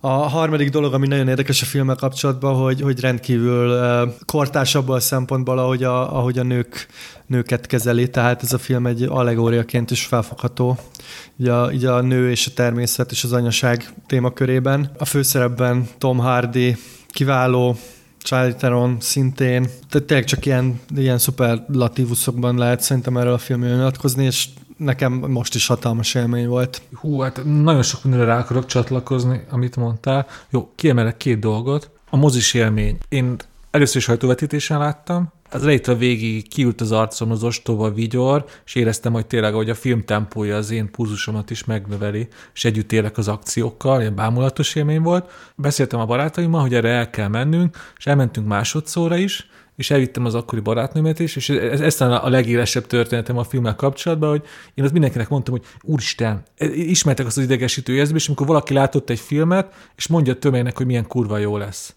Na én voltam az az idegesítő srác, így leültünk tök sokan, és mellettem ült az akkori barátnő, és arra emlékszem, hogy én másodszor is teljesen együtt éltem vele, és amikor eljutottunk a filmnek arra a pontjára, amikor megy a, a menekülés, menekülés azzal a, a sok kocsival, és akkor eldöntik, hogy ők visszafordulnak, és elindulnak visszafele a Citadella, Citadella fele. És akkor a barátnőmből egy ilyen teljesen őszinte sóhaj így felszakadt, hogy na ne, akkor döbbent rá, hogy akkor most kb. a film első fele megtörtént, és a másik fele ugyanaz lesz, csak az ellenkező irányba, és akkor döbbentem rá, hogy azért az az univerzális rajongás, ami bennem volt, és ami azt hittem, ami azt hittem hogy minden embertársamra igaz lesz, azért ez nem így van, szóval valakinek ez tényleg monoton tud lenni, ez az állandó akcióélmény, de szerencsére az emberek többsége akit ismerek, ők is csodájára járnak ennek a filmnek. És elmondtad, hogy a volt barátnőd. Tehát... Hát, amúgy nem ez volt a válók, de tök jó, tök stílusos lenne erre visszautalni. Igen, hogy a Mad Max után egymásra néztük, és, és tudtuk, hogy, hogy ez így nem működött együtt. Hogyha, hogyha őt, őt, őt nem izgatják az ilyen sivatagi autós üldözések, akkor ennek a kapcsolatnak nincs jövője. Igen, meg nem a... tudja értékelni a feminista eh, háttérsztorit benne, akkor ugye. Na, és ez a másik, amire rá akartam kapcsolni, ugye Zoli is csak megszokásból gondolom, de úgy mondta, hogy, hogy a főszereplő Tom Hardy. És ugye ebben a filmnek az egyik legnagyobb meglepetése az volt, hogy Mad Max-et, ugye a címszereplő karriert, akire ez a már négy részes sorozat épül, egy mellékszereplői ö, helyre sorolta vissza, és ennek ugye már Furiosa a főszereplője, és is nem mellesleg ugye nagyon erősen benne van tényleg, amit te is mondtál, ez a, a női függetlenség. Zárójel, hogy a film plakátja is olyan, hogy a, ülnek egymás mellett az autóban a, a Furiosa meg a Max, és a Furiosa az, aki kinéz a képből, az ő feje foglalja el a nagy Igen. részét a fotónak, és a Max meg csak ott van a háttérben. Szóval ez tök jó, mert a, már a plakát se árult zsákba a macskát, viszont, és igazából ez a, a lényegi mondani valóm, hogy azért én emlékszek nagyon sok visszajelzésre, kommentre, vagy akár beszélgetésre, szóval sokan ezt zokon vették, hogy ez már nem is igazi Mad Max film, ez egy harcos, ideológikus film, ami sárba tiporja a férfiasságot, bla bla bla, ami szerintem óta egy nagy baromság, csak hogy volt egy ilyen recepció is ennek a filmnek, ami szerintem egy elég hibás és sértődött visszajelzés, de ez is benne volt a Mad Max-ben, hogy sokakat ez a ideológikus él és főszereplőváltás zavart, ami nekem egy pont, hogy frissességet és újszerűséget kölcsönzött a sorozatnak. Olyan egy pillanatra, még térjünk vissza erre a fekete-fehér verzióra, mert nekem is az jutott eszembe, az a eredeti ötlet jutott eszembe, hogy most úgy nézem meg, hogy, hogy ebben a verzióban egyébként lett volna belőle egy ilyen vetítés, ilyen kalóz mozi vetítés pár éve az egyik budapesti moziban, aztán az utolsó pillanatban lefújták, gondolom engedély nélkül próbálták levetíteni a filmet, aztán rájöttek, hogy nem jó ötlet. Szóval megnéztem ebben a verzióban, és működik színek nélkül is, mármint hogy ilyen monokromban is, és csak az első pár percben zavart, hogy nincsenek színek. Nyilván ott hiányozik például, amikor a mennek bele, bele abba a nagy viharba, és ott ilyen kilométeres viharfelhő tornyosul előttük, de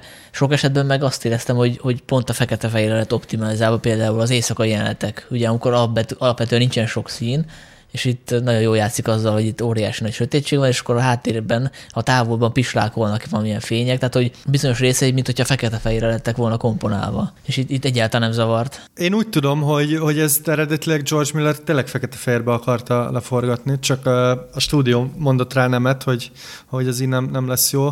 Van, van egy, szerintem nagyon sok olyan jelenet, ami, ami egyértelműen fekete-fehérre van uh, kitalálva. Én, én, nekem az éget be nagyon, amikor például a Furiosa így áll a, a az ilyen homokdűnén, és akkor egy ilyen iszonyat erős kontraszt van a figura sziluettje, és a, a homok gyönyörűen néz ki egyébként ilyen fekete-fehérbe, ahogy, ahogy fújja a szél. Plusz ugye a színek hiánya a formákra irányítja rá Igen, a tekintetedet. És ugye az arcokra, és, és szerintem az akciójátok is elképesztően jól működnek, hogy ugye ezek a különféle figurák ezeken a, a mindenféle botokon így belógnak oda-vissza, nem tudom mi, szóval, szóval ez nagyon érdekes dolog. Két dolog jutott eszembe a film kapcsán gyors leszek. Az egyik az, hogy tényleg aki már a Zolihoz vagy hozzám, vagy a Sanyihoz hasonló, már minimum háromszor látta ezt a filmet, és kedve szottyan hozzá, akkor persze nézze meg négyszerre is, de van a New York Times-on, most az öt éves évfordulóra megjelent egy, egy oral history, ahol a főalkotókkal végigveszik a film elkészültét, és ezekből a részleteket már lehetett tudni, hogy mennyire bal és, és nehéz volt a forgatás,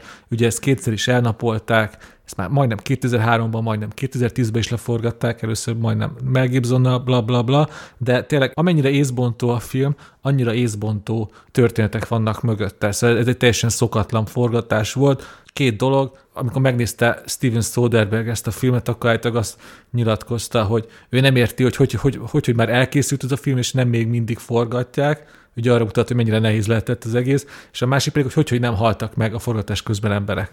Ami tényleg egyébként nem egy csoda, ha tudjuk, hogy ott tényleg, például, amit te is mondtatok, hogy ilyen hatalmas botokkal lengedeznek a mozgókocsikkal. Lehet, hogy meghaltak pár, csak eltemették őket a sivatagban, és hát igen, ez, igen, szóval kilenc hónapig voltak Namíbiában, ami tényleg azért a, hát a világ egyik legdelgottabb helye. Hát igen, nem tudjuk, hogy mit rejt a sivatag. Ez már George Millerék titka marad. A másfeledik dolog, ezt az Zoli te is említetted, ez nagyon fontos kihangsúlyozni, hogy hogy George Miller, amikor megjelent ez a film, akkor 70 éves volt, az operatőre, az még idősebb, az 73 volt a film bemutatásakor, és ez, ez a két nyugdíjas ember kb. lepipálta a világ összes fiatal, meg feltörekvő akciórendezőjét, és a mai napig ugye szerintem ez egy hivatkozási pont, hogy ez a, az akciófilm a Hollywoodban. Ez, ez egy fontos dolog, hogy két nyugdíjas hozta ezt össze, bármint, hogy sok más emberrel együtt.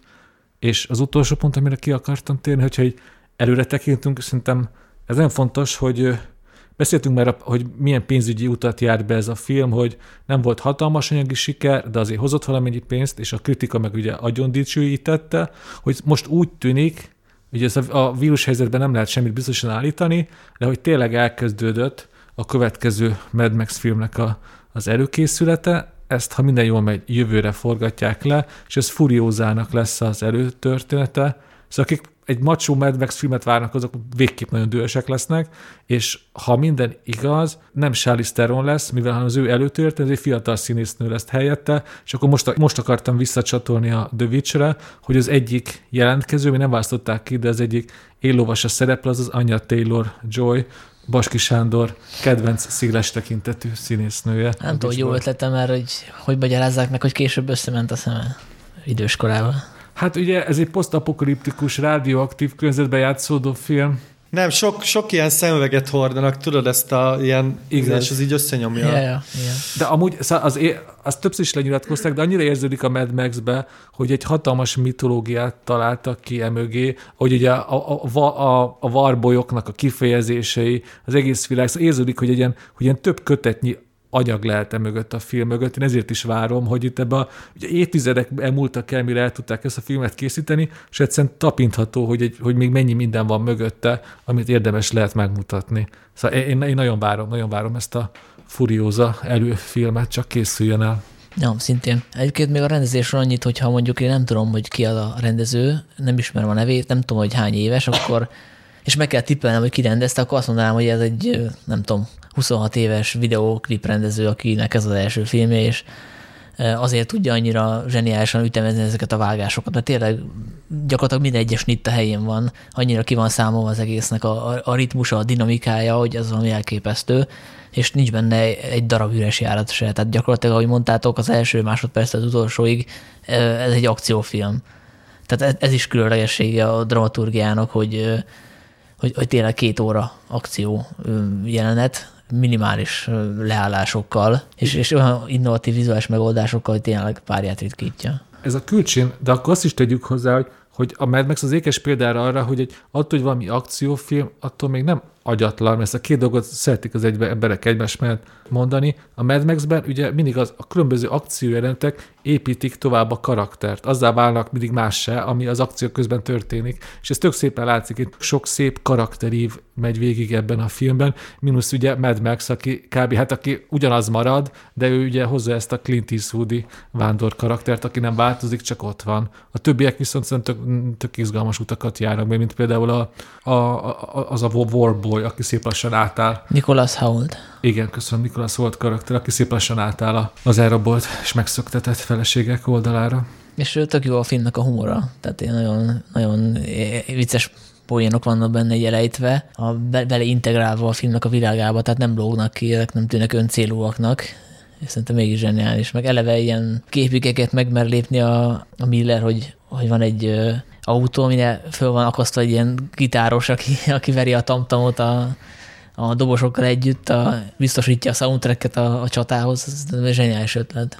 Igen, ez, ez a zseniális ebben a filmben, hogyha most így elkezdenénk így logikailag boncolgatni ezt az egészet, hogy van egy, egy posztokopolitikus társadalom, ahol nincsen, alig van víz, alig van benzin, ott ezt biztos nem csinálnak meg, mert mindenből kevés van. Ez egy teljesen ilyen pazarló életmód. De igazából a filmben nem, ez nem lényeges, jól néz ki, még több őrületet ad a filmhez, akkor csináljuk. Ez, ez fantasztikus. Ne, nem, értek, nem értek veled egyet, Dénes, mert hogy a, a hadviselésnek a lényege a látszat, és, a, és az, a, az a gitáros azzal a nagy autóval, az gyakorlatilag olyan, mint annó a, a tamtam dobos a, a gáján, aki szintén elvileg fölös súly, de az egész, tudod, egyrészt ritmust ad a támadásnak, tehát olyan, mint egy ilyen lovassági kürtös, másrészt meg ugye többször van olyan jelenet, hogy hallod a távolból, hogy már közeledik az, igen, az egész igen. banda, és ennek az egésznek van egy ilyen, hogy ez a, ez a Immortal Joe, ez ezt is megteheti, mert hogy ő akkora arc, akkora hadúr, hogy ő pazarolhatja is a,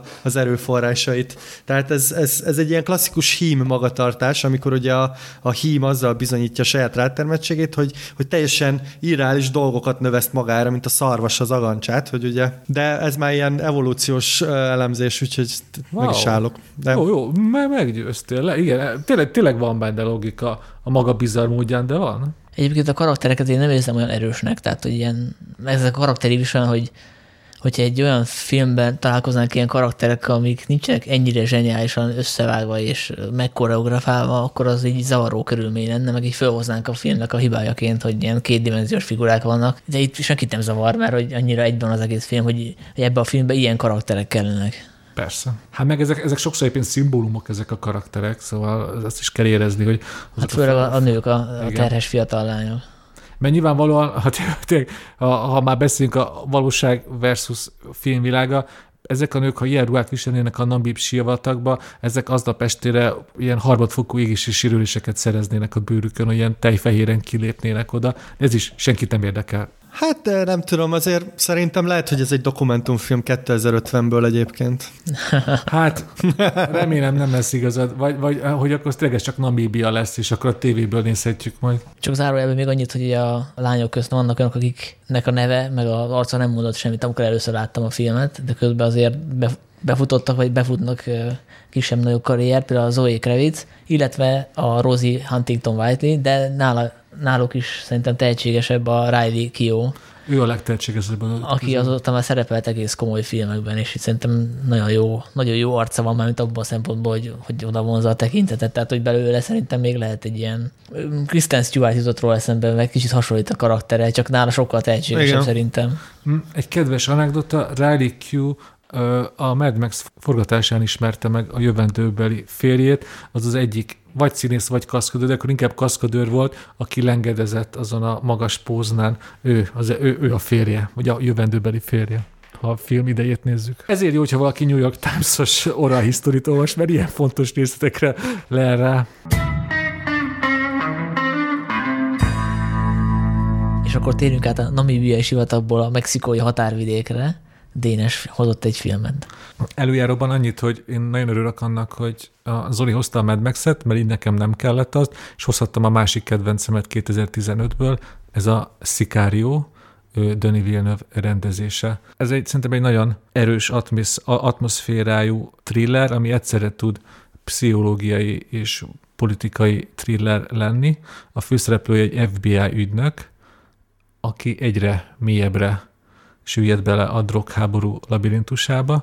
Ugye Emily Blunt játsza, és a, a, amitől egyenévé válik ez a film, hogy igazából ez egy nagyon-nagyon-nagyon fura bukás történet. Olyan értelemben, hogy, hogy kezdünk egy, egy nagyon karakán, erős FBI ügynökkel, aki végrehajtja a feladatát. Ugye egy küldetésen kezdődik a film, megmutatja, hogy tényleg ő alkalmas erre a nagyon nagy szerepre, és ahogy egyre inkább belekerül a drogháború középpontjába, egyre morálisan visszataszító emberekkel, aki akár a szövetségese is találja magát, és egy, egyre megy tovább, egyre inkább érzi azt, hogy egyszerűen ő, ő nem elég ahhoz, hogy itt változást érjen el. És ez, nem, ez, ez egy nagyon szép metaforája annak, hogy, hogy mint ahogy mindannyian tudjuk, Észak-Amerikában a drogháború az évtizedek óta zajlik, és nincs rá megoldás. Ugye minden évben lehet olvasni, hogy, hogy Mexikóban vagy más közép-amerikai országokban hány, milyen sok áldozatot szed az egész szörnyűség. És műfai keretek között, amit erről el lehet mondani,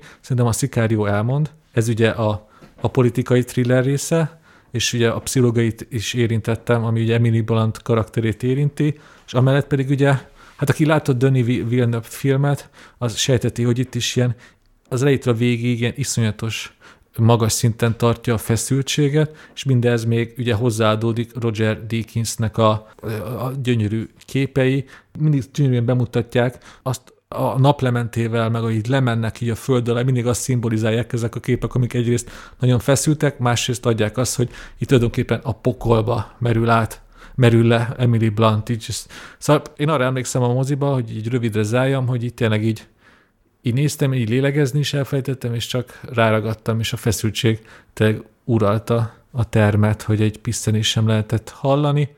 Most így visszaemlékezve ez például, hogy csak egy milyen erős film, van egy jelenet, amikor először átautóznak az FBI-osok Mexikóba, a Ciudad Juarez nevű határvárosba, és igazából nem történik semmi, még csak egy, egy, egy pisztolylövés sem dördül el, csak ülnek a kocsiba, és figyelnek, hogy honnan jöhet a támadás. És tényleg ez egy kocsikázás, de az úgy van, úgy van összevágva, és úgy van zeneileg aláfestve, hogy tényleg így, így kiugrottam a, a, az izgalomtól a székből. Azt hiszem, így nagyjából összefoglaltam, hogy, hogy miért imádom, és miért néztem már meg legalább háromszor a Szikáriót az elmúlt években. Nekem is nagy kedvencem a film, azt hiszem, hogy újra néztem tavaly, másodszorra is, másodszorra is bejött, ami, amit én megjegyeztem, hogy Roger Dickens tényleg nagyon jó operatőr, de még ő is beleesik abba a klisébe, amiben sokszor az amerikai filmesek, hogy amikor a mexikói jelenet van, vagy elrészkednek a USA déli határa felé, hogy akkor így átsárgázzák, átszínezik a, a képet, tehát ez egy ilyen ez egy ilyen tróp, vizuális tróp, hogy ott valamiért exotikusra kell színezni a képet, és ez itt is megvan egyébként. De abból a szempontból nem zavar, hogy itt most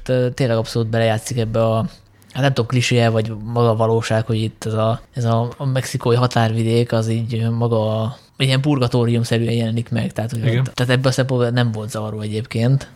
És szerintem arról beszéltünk még, hogy tényleg, a, amit, amit említett, hogy ki itt az igazából a főszereplő, mert hogy ez, ez, ez se egyértelmű, mert sokan a, vagy nem tudom, hogy sokan, de volt, aki felhozta, hogy az Emily Blunt karakter nincs egészen kibontva, mert ugye nagyon passzív, tehát ugye mindig csak reagál és megy az események után. Hát de számomra, ahogy említettem is, ettől válik igazán egyedivé a film, hogy nem egy klasszikus hőstípust kapunk, hanem akit sajnos, vagy hát ez inkább pont, hogy valószerű, hogy így szép lassan az események maga alá temetnek. És ugye így visszautaltam a valóságra, hogy a drogháború az tényleg ilyen, hogy elképesztő kegyetlenséggel és vége láthatatlanul folynak az események. És amire a te gondolsz, ugye van Josh Brolinnak egy ilyen, egy ilyen vércinikus CIA ügynöke a filmben, és van ugye egy kolumbiai bérgyilkos, akit Benicio del Toro játszik. Na ő, ők azok, akik ezt fel tudják venni a harcot a, a karterekkel, de ugye a film egyik nagy kérdése, hogy milyen áron, hogy, hogy olyan, amit ők csinálnak, az így morálisan ugyanolyan vállalhatatlan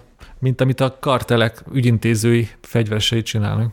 Számomra a három főszereplője van ennek a filmnek, és az a három főszereplő három különféle magatartásmódot mutat fel. Én azért szeretem nagyon egyébként ezt a filmet, mert szerintem rend, rendkívül sokrétűen lehet elemezni tehát hogy attól függően, hogy mit nézel ki belőle, tényleg ilyen, ilyen egész érdekes szintjei vannak. Tehát ez nyilván egy részről egy thriller, meg drog, drogháború, másrészt ilyen határátlépés, harmadrészt ilyen, tényleg ilyen pokoljárás, de számomra az az izgalmas ebben a filmben, hogy ez a három szereplő teljesen máshogy áll hozzá egy ilyen nagyon súlyos erkölcsi dilemmához, hogy, hogy milyen áldozatokat hozhatsz, mennyit áldozhatsz fel a morálból azért, hogy, hogy valami jót tegyél, vagy egyáltalán a cél szentesíti az eszközt. Ugye ezek ilyen, ilyen nagyon ősi, morális kérdések, és számomra ez a film egyébként egy kicsit emlékeztet, mint egyébként majdnem minden Denis Villeneuve film, egy ilyen ógörög sorsdrámára, ahol, ahol tényleg ilyen nagyon, nagyon szikár kérdések merülnek fel,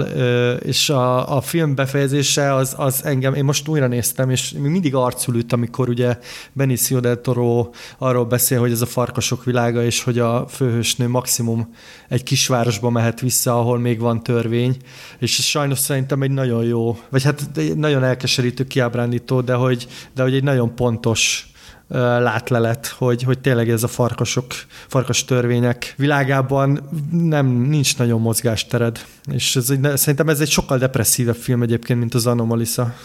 Csak hogy visszacsatoljak. És, és amit mondtál, Sanyi, a Mexikónak az északi része az, az, az nem túlzás. Tehát ez a mexikói drogháború, az, az sajnos tényleg egy ilyen elképesztően durva valami, és az egészben ugye a legironikusabb, hogyha, hogyha Amerikában nem szippangatnák a, a port, akkor nem lenne kereslet, és nem lenne pénz mögötte, és az egész drogellenes háború is egy kicsit ilyen uh, képmutató, hogy ugye Mexikóban próbálják ezt megállítani, holott a nyilván a, a, a nincs kereslet, akkor nem lesz kínálat sem. Úgyhogy, úgyhogy szerintem ez, ez tényleg ilyen több, több szinten is egy ilyen nagyon, nagyon sokkoló látlelet amellett, hogy egyébként kurva jól meg van csinálva a film. Igen, és a végkicsengés napig... gyakorlatilag ugyanaz, mint a, a kínai negyednek, nem? Tehát, itt elérkezünk egy Igen. állapotban, amikor azt Igen. mondjuk a, azt mondja a főszereplő magának, vagy neki mondja valaki, hogy hát felejtsd el, ez most nem a kínai negyed, hanem ez most a, a mexikói negyed. Hát, és nem tudsz, nem tudsz mit csinálni. Vannak ilyen törvények, amik ugye fejed fölött vannak, próbálhatsz küzdeni ellene, de itt, itt nagyobb, nálad nagyobb erők mozognak. Visszatérve erre a drogháborúra, most ez egy friss élmény. Egy, egyik ismerősöm gimnazistaként egy évet kint élt Mexikóba, Közép-Mexikóban, nem ott a határ mellett, és az egy aránylag biztonságos környék volt, szabadon mászkáltatott vissza, és csak hogy te, milyen, milyen kegyetlen meg kilátástalan dolog ez a drogháború, most mondta, hogy, hogy most megváltozott az egyik drogútvonal, átmegy azon a városon, ahol az ő fogadó családja él, és hirtelen egy, egy életveszélyes környéké vált, ahonnan elkezdték elrabolni az embereket, hát ismertek, hogy mi történik ilyenkor. Szóval ennyi múlik az egész, hogy, hogy ha közel kerülsz egy, egy drogútvonalhoz, valamelyik kar, karternek a bázisához, akkor vége. Ez Mexikó. De majd megépül a fal. Ja, igen, igen.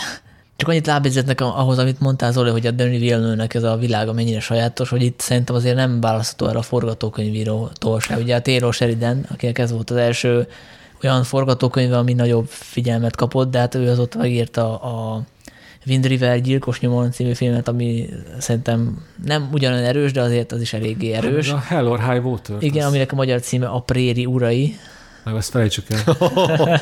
Illetve van egy western sorozat, amiből én nem láttam is sajnos egy részt se, de kíváncsi vagyok rá, ez a Yellowstone. Hát igen, erről fogadtunk íróról, tudni kell, vagy a filmekből ki is olvasható, hogy, hogy van, egy nagy kat, van egy nagy kattanása, az, hogy a, a vadnyugatnak a, a kortás mai arca. És igazából a Szikáró is erről szól, hogy az a, az a, az a délnyugati vidék az most jelenleg milyen problémákat hordoz magába, és ezt fejti ki a Szikárió, visszautalva az hogy mennyi különböző szintje van ennek a filmnek. És ez nagyon látszik, hogy egyrészt egy, egy, egy macsó világ, másrészt pedig nagyon érdekült, hogy a, maguk a társadalmi kérdések is. És még egy zárójeles megjegyzés, hogy ez a filmhez készült egy másik rész is, mert egyébként ez meglepően ö, nagy sik, pénzügyi siker volt, már mint ebben a kategóriában, és ezt a, a Sicario 2-t, ezt a Solima, uh, most nem jut a szemben milyen Stefano. Sergio Solimának a fia, Stefano Solima rendezte, és uh, nyilván én nem mérném össze, mert egy teljesen más film, de egy abszolút vállalható és nézhető folytatás. Hát és, és akik, akinek nem tetszett, hogy egy ilyen passzív női főszereplője van a Szikáriónak, akkor azok a folytatást nézzék meg mindenképpen, mert ott Benicio del Toro egyértelműen a a főszereplő. És ilyen térben is egy sokkal hagyományosabb akciótriller. Nem, abból már semmire nem emlékszem. Csak arra, hogy csalódás volt. Hát, Kicsit túl volt tolva. Vagy hát eleve nem, nem tudtam megbékélni a gondolattal, hogy folytatást csináltak ehhez a filmhez, és lehet, hogy túl ellenségesen álltam hozzá. Szerintem nem olyan rossz film, tehát most nyilván nem, hogyha nem Szikárió 2 lenne, akkor egy ilyen teljesen kellemes filmként könyvelnéd el, csak hát igen, ez egy kicsit problémás valóban. Emeljük még ki a filmnek a zenéjét, amit Johan Johansson szerzett, és ezért Oscarra is jelölték. Csak ugye az Ennio Morricone vitte el végül. Én nagyon szeretem Denis villeneuve de azért van benne, pont ma olvastam egy, egy kritikát az egész művészetével kapcsolatban, és éppen azért ez a szikáról is rájlik, hogy ő, ő egy, igazából egy stílus vagy hatáskeltő eszközt ismer, az a kalapács. Az minden filmjen olyan ilyen erősen, az, ugye például a zenéről jutott eszembe, hogy a film is nagyon erősen akar egy, egy hangulatot átültetni a nézőbe, a képek is, minden, ez, ez ugyanezt az egy hatást szolgálja. Szeretem villeneuve hogy ennyire erőszakosan nyomul rá a nézőre, de ezt tényleg meg tudom érteni, hogy valakit akár vissz, visszataszíthat is ez a, ez a vírnövi kalapácsos módszer. Szerintem azért ez tényleg szemléletes. Tehát arra gondolsz, hogy bele akarja verni a néző fejébe a tanulságot? A, a hangulatot, nagyon erősen, rá, nagyon erősen akar egy bizonyos hangulatot rátelepíteni a nézőre. Amit én szeretek, nagyon szeretem, hát igazából egy átadni az irányítást. Egy Villeneuve film, szerintem nagyon könnyű átadni az irányítást a filmnek. Mert mind, a, a képek, a zene mindig minden egy irányba visz. Ugye itt a szikárónál, hogy megér, megérze, megérezd ezt a, ezt a feszültséggel vegyes borzalmat. Csak valakinek ez meg túl egyszerű. Azt érzi, hogy egy kalapát se veri valaki a fejét. Hát ezt hívják szerzőiségnek. Igen, ezt én sem értem, hogy ez miért probléma. Hát pont azért nézel a filmet, hogy átadd az irányítást a rendezőnek, nem? Tehát most arra gondolsz, hogy ez ilyen egy, egy hangulat? Hát az, igen, igen, igen, igen.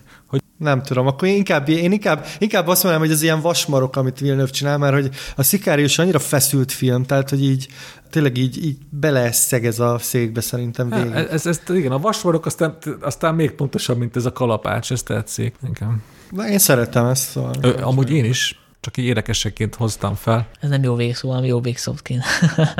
nem, nem, hát ő, őszinték vagyunk, a szikáriót is szeretheti mindenki mi, mi nagyon-nagyon-nagyon szeretjük. Egyébként, akit érdekelnek az ilyen mély elemzések, a, azt hiszem, hogy a Pápai Zsolt írt egy ilyen iszonyú hosszú, négy oldalas cikket a filmvilágba a Szikárióról, ahol a, ha jól emlékszem, a, a kortás bűnfilmek legfontosabb ö, megújítójának ö, nevezi, hosszan elemzi műfajilag.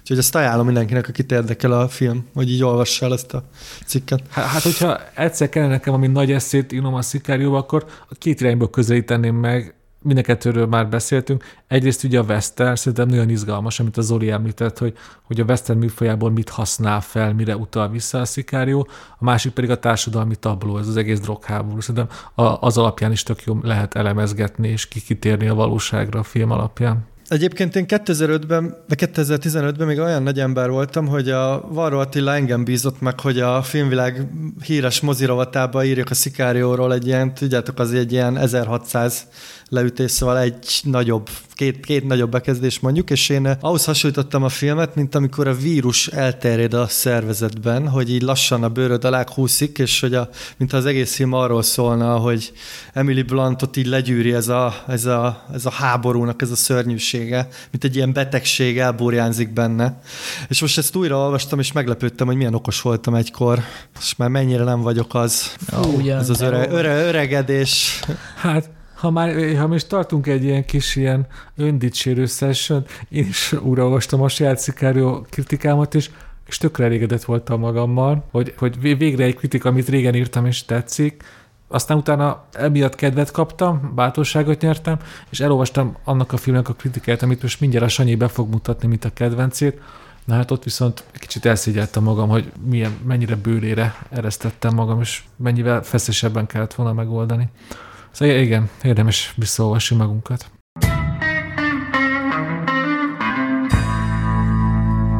Na és ha Dénes már beharangozta, akkor jövök én a uh, idézőjelben kedvenc filmemmel. Hát azért nem kedvenc, mert ugye azt már elárultam, hogy a kedvencem a Mad Max volt a 2015-ös évben, de az Aljas 8-asról, mert ugye arról van szó, szóval arról is azért szerintem érdemes beszélni. Annak idején mi szenteltünk egy külön podcastet, tehát aki mondanám, hogy akit bőven érdekel, az hallgassa meg ott, de szerintem a neten már nem elérhetőek ezek a korai adások. Szóval én, én azért szerettem ezt a filmet, meg azért tartottam különlegesebbnek, mint mondjuk a film közönségének szerintem 90%-a, mert én úgy tapasztalom, hogy nincs akkor a kultusz ennek a filmnek. Tehát, hogyha a 2000-es évekről, meg a 2000-es évek közepéig tartó periódusról beszélünk a Tarantino esetében, akkor szerintem a, a Django elszabadul, is népszerűbb, és egyértelműen a Bestelen Brigantik az, ami a nagy közönség kedvenc, és az Aljas 8-as meg, meg egy ilyen kis mostoha gyereke Tarantinónak, mármint a, a, a közönség megítélését nézzük, és én, én jobban szeretem a, a Django-nál, és és uh, azt nem mondom, hogy a Brigantiknál is jobban szeretem, de nálam minimum egy polcon vannak, és uh, mégpedig azért, mert itt próbálkozott valami mással. Ugye, hogyha összevetjük mondjuk a Django-val, vagy a, a Besten Brigantikkal, akkor ugye azt látjuk, hogy ott azért voltak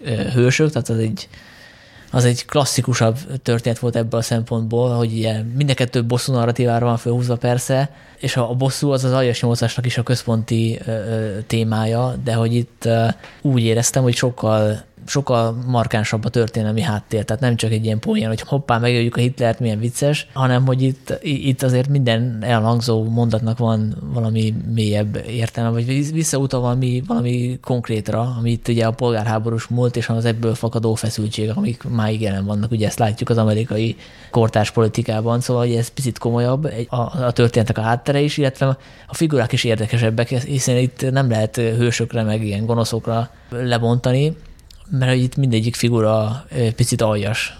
Tehát, hogy még a, aki eleinte szimpatikusnak tűnik róla, és kiderül, hogy azért egy eléggé szadista, ugye ez most konkrétan a Samuel Jackson figurája, aki, aki talán a legszimpatikusabbnak tűnhet az első pillanatban, meg hát ugye mégiscsak a Tarantino egyik kedvenc színésze játsza, ugye, aki tényleg ilyen árasztja magából a kulságot, és itt kiderül, hogy ezért ő is beteg egy kicsit fejben. Szóval itt nincsenek egyértelmű hősök, és ez, ez eltér attól, amit Tarantino korábban láttunk, meg amit azóta is láttunk, ugye volt egyszer egy Hollywoodban. Ez az egyik, a másik, hogy ahol kifut, nekem az is nagyon tetszett, tehát így nem tudom, mennyire spoilerezünk, de konkrétan az utolsó hát, kép, ami, a, utolsó kép, ami így metaforaként is értelmezhető, tehát arra arra a helyzetre, ami fogva tartja így az amerikai társadalmat jelenleg is, tehát ez a kölcsönös gyűlölet és, és hasonlók vannak hibái is a filmnek, ezt így nem tagadom, tehát elsőre is kicsit hosszúnak tűnt, így most így másodszor megnéztem, most is annak tűnik egy picit, tehát lehetne belőle húzni, de hát ezt, ezt megszoktuk a, a Tarantinotól, tehát legkésőbb a, a, a Kill óta, de már a Kill Bill 2 is kicsit elnyújtottabb volt, szóval azóta ő neki nem meri senki azt mondani, hogy mester, ebből hozzá egy kicsit, mert ő gyakorlatilag azt csinál, amit akar, és így néha így elszáll vele a ló. Ugye itt is van konkrétan egy olyan jelenet a, azt hiszem az utolsó előtti fejezetnél, amikor megnézzük, hogy hogyan indult az egész történet, és olyasmit látunk meg flashbackben, amit már igazából tudunk, és az így fölöslegesnek tűnik mondjuk abból a szempontból van értelme, hogy, hogy picit húzzál be az időt, és így a, néző, aki már látni akarja a finálét, annak, annak egy kicsit játszik az idegeivel. Tehát ez a hatás, ez tök jó, hogy picit így, így, így a, megvárakoztatja a nézőt a nagy finálé előtt, csak picit túl sokáig várakoztatja, tehát azt lehetett volna rövidebben is. Úgyhogy ez a 160 perces film, vagy mennyi?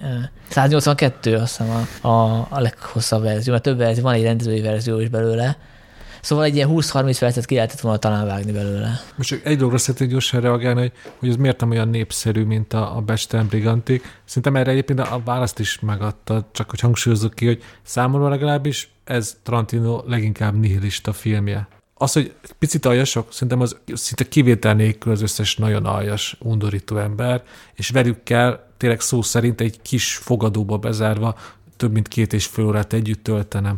Azért ez, ez megterhelő élmény, amellett, hogy a klasszikus tarantinói párbeszédek, meg a váratlanul kirobbanó erőszakok azért szórakoztatnak.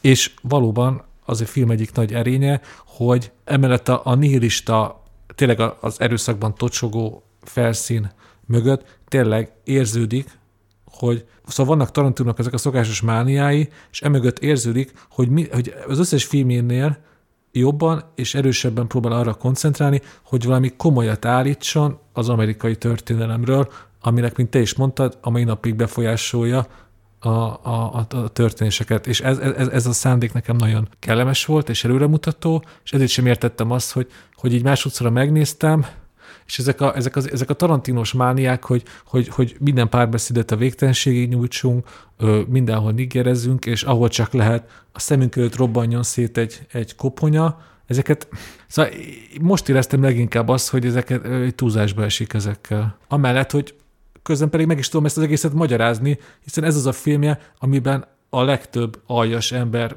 kerül egy szobába, ergo itt kell a legtöbb mocskot, erőszakot és káromkodást megmutatnia. Szóval ilyen tök, tök ellentmondásos a viszonyom ezzel a filmmel, és alig, hanem szerintem tulajdonképpen pontosan ez volt a célja, hogy valahogy így érezzem magam. Én valahogy nem éreztem fölöslegesnek ezeket a vérontásokat. Egyrészt ennek volt az ilyen feszültséglevezető jelentősége is, tehát hogy helyenként még viccesek is voltak ezek a jelenetek, most nem arra gondolok, amikor a női karaktert, ugye a Daisy Danagű, azt hiszem úgy hívják, itt a Jennifer Jason Lee játszik, szóval nem arra gondoltam, amikor őt arcon könyöklik, de de például amikor vérthánynak, vagy nem tudom, van valami komikus a, is. Lehet, hogy ez csak velem van probléma, a, hogy abban A vérhányáson én is elmosolyodtam, mert az is annyira túlzás volt, hogy tényleg így 5 hektoliter vizet, vért kiöklöndezik, ez csak nevetni lehetett. Meg hát adni kell valamit a hűséges Tarantino fanoknak, akik mondjuk nem erre számítottak, és így végigülnek egy ilyen félórás szekvenciát, akkor utána valahogy föl kell dobni azt a jelenetet egy hirtelen erőszakkitöréssel. De szerintem egyébként ez, ez izgalmas, hogy ilyen túlzó erőszak van, mert hogy azért a, a western filmekben ez, ez, ez el szokott sikkadni, hogy azért egy olyan golyó komoly sérülést okoz, tehát ugye általában az van, hogy így, jaj, akarom, de nyilván most ez a fröcskölővér, ez, ez túlzás, de hát ez tényleg a Tarantino.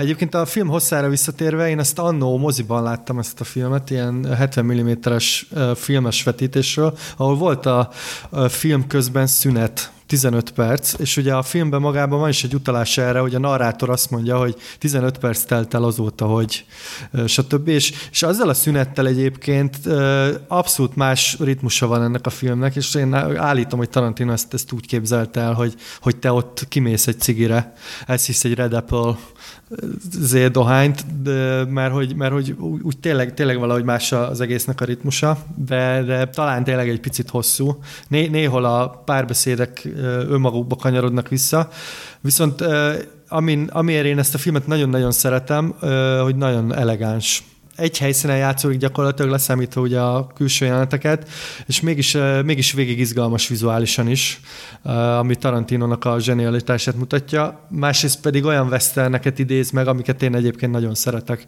Szóval a havas western az alapban egy ilyen különleges műfaj, vagy ilyen alműfaj, vagy filmfajta, és, és itt még, még megidézi tényleg ezeket a, az ilyen feszült, ilyen domestic thrillereket is, hogy össze vannak zárva a karakterek, sőt engem néha még ilyen Agatha Christie-re is emlékeztetett, szóval az egész, egészben ilyen, van, igen egész egy ilyen nagyon izgalmas kevercs, és én emiatt így végig, ugye szerintem ez egy nagyon játékos film szintén, amellett, hogy igazat adok nektek, hogy ez egy ilyen kiábrándultabb, aljasabb, de, de azért ahogy játszik a karakterekkel, meg az egészben van egy ilyen, ilyen jó értelemben vett szimpadiasság is, tehát ez szerintem színdarabként is ugyanúgy működne ez a film. Hát igen, amit a Tarantinok föl lehet hozni sok esetben ilyen hátrányként, vagy ilyen túltolásként, hogy túl sokat beszélnek a karakterei, az itt most meg van indokolva, hiszen össze vannak zárva egy vihar közepén.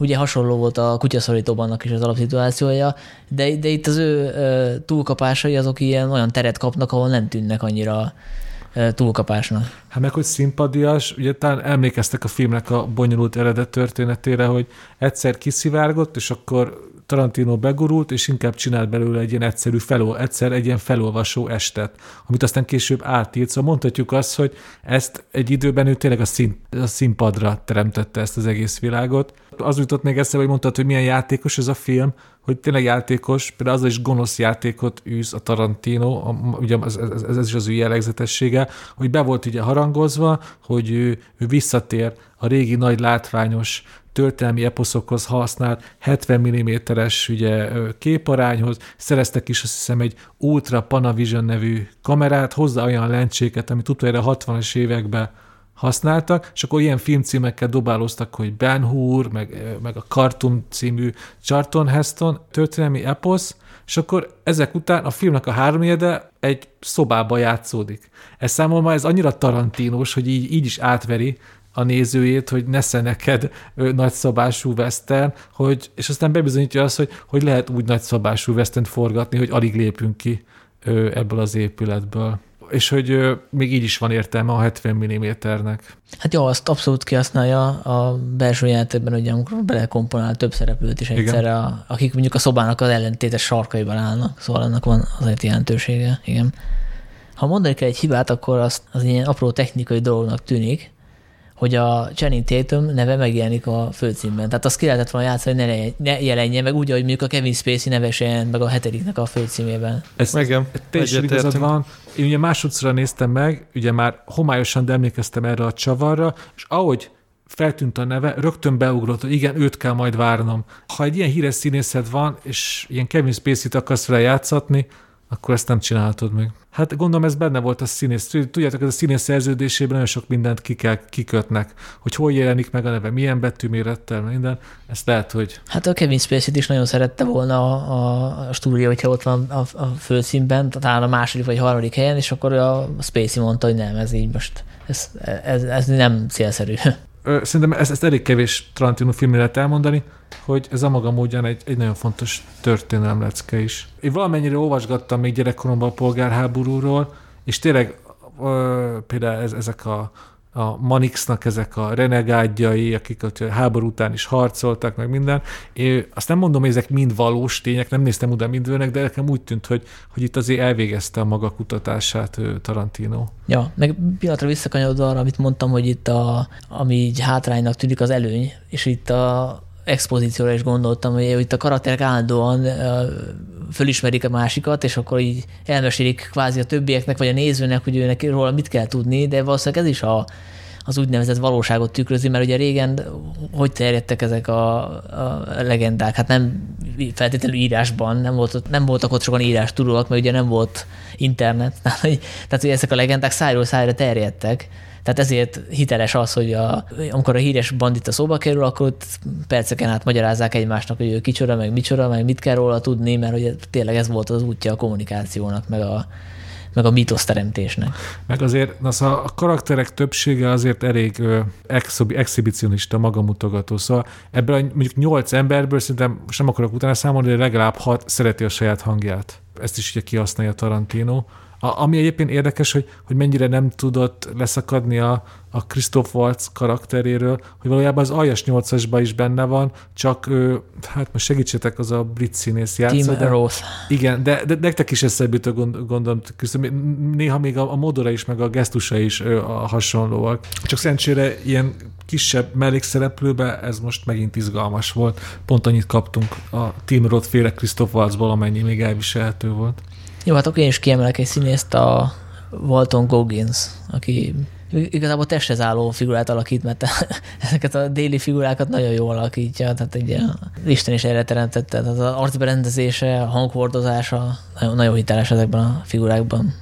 Hát, hogyha az a kérdés, hogy ki játsza a legnagyobbat, akkor Jennifer Jason Lee és Walton Goggins. Nekem ő volt a két csúcspontja színészi játékterén az Ajas 8-asnak. Nem, meg a Samuel Jackson is ugye szokásos, hát amikor ugye van az a nagy flashbackje, ahogy, ahogy mesél, az, az zseniális. Zoli, neked? Most nem, nem akarok egy har vagy negyedik embert mondani, mert, mert szerintem mindenki jó egyébként a, a filmben. Ugye ez Tarantinónak egy fontos ismérve, szintén, hogy iszonyú jól castingol, és iszonyú jól bánik a színészeivel, szóval mindenkiből ki tud hozni olyas valamit, ami, amit nem feltétlenül sejtesz meg előre. De akkor én azt mondom, hogy Kurt Russell is kurva jó a filmben. Uh-huh, igen.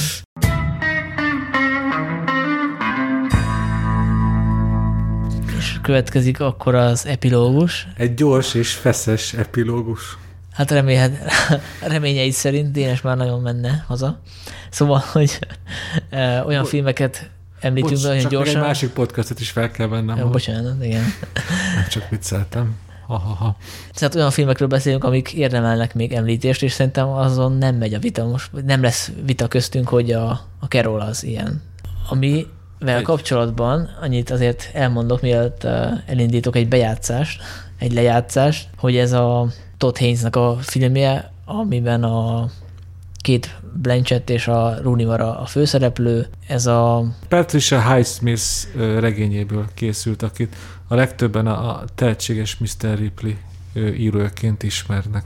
És ez egy önéletrajzi ihletésű regény, és elsőként erről Nagyvé Gergő fog beszélni, ugyanis mindig megkérjük a podcastben korábban már szereplőelt embereket, hogy nyilatkozzanak az adott évben, még volt a kedvenc filmjük, Úgyhogy Nagy Végergő forgatókönyvíró most tart egy gyors elemzést. Akit nemrég díjaztak az első rendezése miatt a friss húson. Igen, az Ezredes a Vörös Nőért sír című filmről van szó. Nézzétek meg, tök jó. Csak mondjuk nem fogjátok tudni megnézni, mert most nem elérhető. Sziasztok, Nagy Végergő vagyok, és a Sanyi ugye arra kért meg, hogy 2015-ből válasszak egy filmet, és Todd Haynes-nek a Carolját választottam több okból. Egyrészt azért, mert ez nekem is személyesen nagyon fontos film, másrészt pedig azért, mert szerintem egy olyan tendenciának egy ilyen izgalmas példája ez a film, ami 2010-es években feltűnt, vagy fontos volt a, így a mainstream filmben, vagy a mitkált filmben, meg a szerzői filmben is, és ez leginkább a valamiféle ilyen optikai impressionizmusnak nevezhető. Tehát arra gondolok, hogy egy csomó olyan film volt, főleg nyilván szerzői filmek a 2010-es években, amelyek a, a homály az életlenséggel kísérleteztek a mainstream keretek között.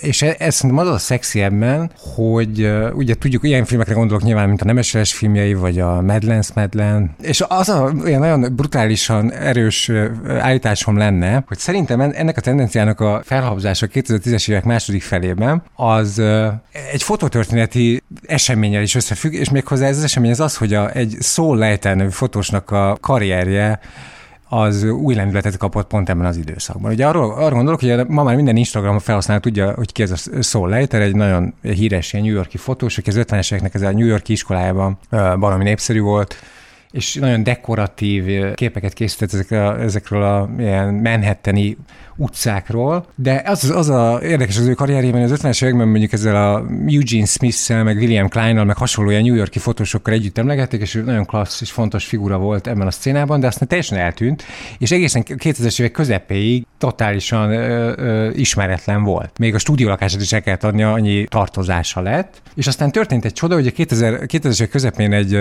fotós ajánlására beválogatta egy kurátor egy kiállítássorozatba, és, és az első önálló kötete, ez az Early Colors, ez 2006-ban jelent meg, aztán ugye önálló kiállításra lett, készült róla egy doksi is, In No Great Hurry 2012-ben, aztán 2013-ban meghalt, de ugye amikor meghalt ugye Soul Leiter, akkor már, akkor már igazán ismert volt és sztár volt, és az ő ismertsége és reneszánsza az én állításom szerint az összefügg két 2015-ös kulcsfilmnek az esztétikájával, ez a két film pedig, ugye az egyik az a Saul fia, a másik pedig a, a Carol. És hogy miért gondolom azt, hogy ez a két film valamilyen formában levezethető erre? A, azért, mert ugye, hogyha valaki nézegette ezeket a képeket a, a szóltól, akkor az tűnhet föl a képein, hogy ugye hiába ezek ilyen tényleg ilyen pillanatoknak a megragadásáról szóló ilyen impressionisztikus és nagyon dekoratív képek általában. Nagyon visszatérő stratégiájuk az, hogy az előtérbe helyeznek olyan tárgyakat, amelyek a hátteret elkenik, vagy legalábbis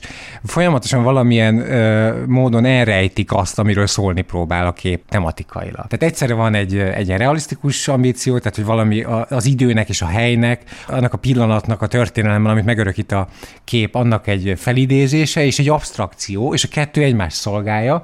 És ugye ez a szép, hogy az volt a nagy gondolat ennek a Soul hogy a rejtedben van a lényeg. Tehát, hogy mindig van valami előttünk, ami a normalitás, ami az adottság, ami a, ami a nyilvános, és ez az, ami egyáltalán nem érdekes, ami a, a, a valódi élet, az mindig el van rejtve.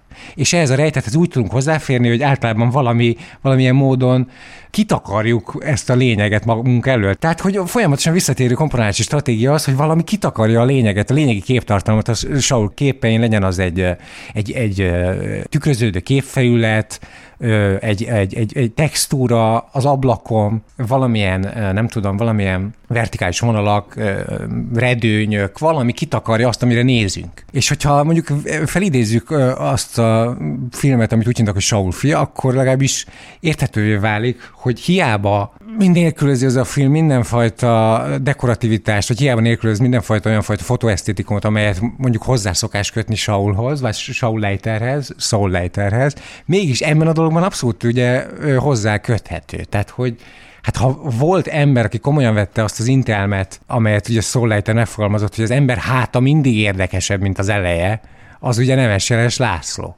és hogy oké, okay, dekorativitás nincsen, de ez a gondolat az, hogy a negatív tér a fontos, a, a képen kívüli tér a fontos, az a fontos, a, ami, amit nem látunk, mert valami kitakarja, ez abszolút ott van a Saul másod az egész nemesjelesi esztétikában, mert ugye mi a nemesjelesi nagy ötlet az az, hogy akkor látom a világot igazán, ha leveszem a szemüvegemet, akkor látom igazán a világot, hogyha beáll elém egy csáó, és kitakarja előlem. Tehát akkor látom igazán, ha nem látom, mert előttem áll Jakab Juli vagy, vagy Rőri Géza. És ez szerintem kurvára levezet hozzáköthető, vagy hozzáköthető a Saul lejteri törekvésekhez, és egyébként arra is szeretném felhívni a figyelmet, hogy az milyen érdekes, hogy a napszállt a főszereplőjét Iris Leiternek hívják, a, ugye a Saul fiának a főszereplőjét pedig Saulnak. Ez sem véletlen.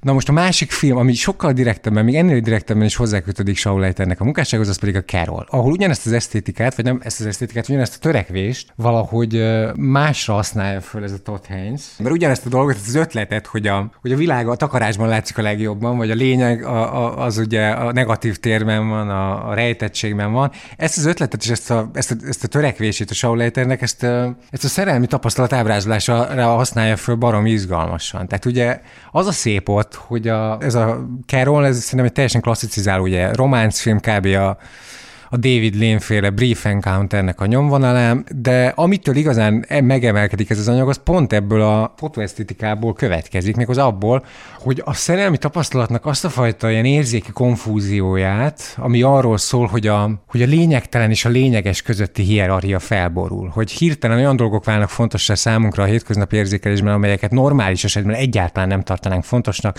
szagok, kesztyűk, textúrák, hajszálak, részletek és lényegtelennek tűnő részletek. Szóval ezt a fajta ö, érzéki élményt ezen a Saul Leiter esztetikán keresztül tudja megragadni a film. És ez szerintem baromi izgalmas. És ugye nekem ezért nagyon fontos ez a film, mert ugye mondják rá, hogy a, a két főszereplőnek a kémiája annyira nem meggyőző. És hogy ez a románc, ez bizonyos hitelességi problémákkal küzd, de hát bazd meg. A, a lényeg az az, hogy a, az állításnak, meg az érzelmeknek a intenzitása az nem csupán, és nem elsősorban a színészi játékból, tehát ö, mondjuk hagyományos eszközökből fakad, hanem ebből a formanyelvi működésből, a képnek és a zenének összhatásából, és ebből a fajta elképzelésből és ilyen poetikai stratégiából, ami a lejterből következik, hogy ezek ez a két nő folyamatosan különböző felületeken keresztül vizslatja egymást, állandóan ilyen koszos ablakokon keresztül néznek egymásra, ugye a 16 mm-es nyersanyag is rasteres, és a matériának ez a felértékelődése és ez a fajta kiemelése, ez pont ennek a romantikus tapasztalatnak a hangsúlyozására szolgál, és pont, hogy ennek a megragadásában hasznosul. És ez a nagy tette a Carolnak, ezért, ezért filmszerű film abban az értelemben, hogy, hogy nem csupán a, nem tudom, a regényszerű, meg a színházi örökséget mozgósítja a filmművészetnek, hanem, hanem tényleg, mint képek és hangok összejátékának gondolja el azt, már a filmet magát. Egyfelől megindító az, hogy lényegében a történelmi hűségen keresztül, a tárgyi világhoz való hűségen keresztül tud um, valamiféle költői abstrakcióig eljutni, és e, a lejteri, tehát a, hogy mondjam, a fotoesztétikai abstrakción keresztül tud nagyon reális lenni. Tehát, hogy ezeknek a tárgyaknak a textúrái ugye irányosan túl vannak hangsúlyozva, de pont ennek lesz egy felfedeztető ereje, pont ezek miatt az absztrakt hatások miatt érezzük úgy, hogy ott vagyunk 1950-es éve, évek elején, ahol ez a két nő van. Egyrészt ez a hatásmechanizmus lenyűgöző, másrészt pedig az, hogy, hogy ez a stratégia, tehát a látásnak ez a fajta akadályozottsága, ez hogyan, hogyan tudja nagy kifejező erővel leírni a szerelmi tapasztalatot. Szóval ezért szeretem ezt a filmet, ezért ajánlom nektek, ezért tartom kulcsfontosságnak, vagy fontosnak a 2010-es évekből. Csá! Hát én kicsit csalódott vagyok, hogy Nagy Gergő nem a punk vonalat, hanem az akadémikus vonalat választotta, ugyanis 2015-tel kapcsolatban ő mindig egy másik filmet szokott emlegetni, a The Boy Next Door című filmet, amit állítólag nagyon szeret, de akkor ezek szerint a, a szomszéd fiú Jennifer Lopezzel, de hát úgy tűnik, hogy Nagy Gergő akkor a az akadémikus vonalat választotta, és nem vállalta be, pedig az egy Zoli, iszonyú ő, Azt, ő azt csak a négy fal között szereti, a nyilvánosság előtt már nem vállalja fel a szomszéd film. Én viszont vállalom, hogy ez a film egy szuper jó trash, a erotikus thrillerek hagyományait idézi fel. A 90-es évek hangulat, amikor még az volt a legnagyobb problémája a világnak, hogy a szuburban, kertvárosban a háziasszonyok félrekúrnak, úgyhogy Egyébként a Carol is jó film, én nagyon szerettem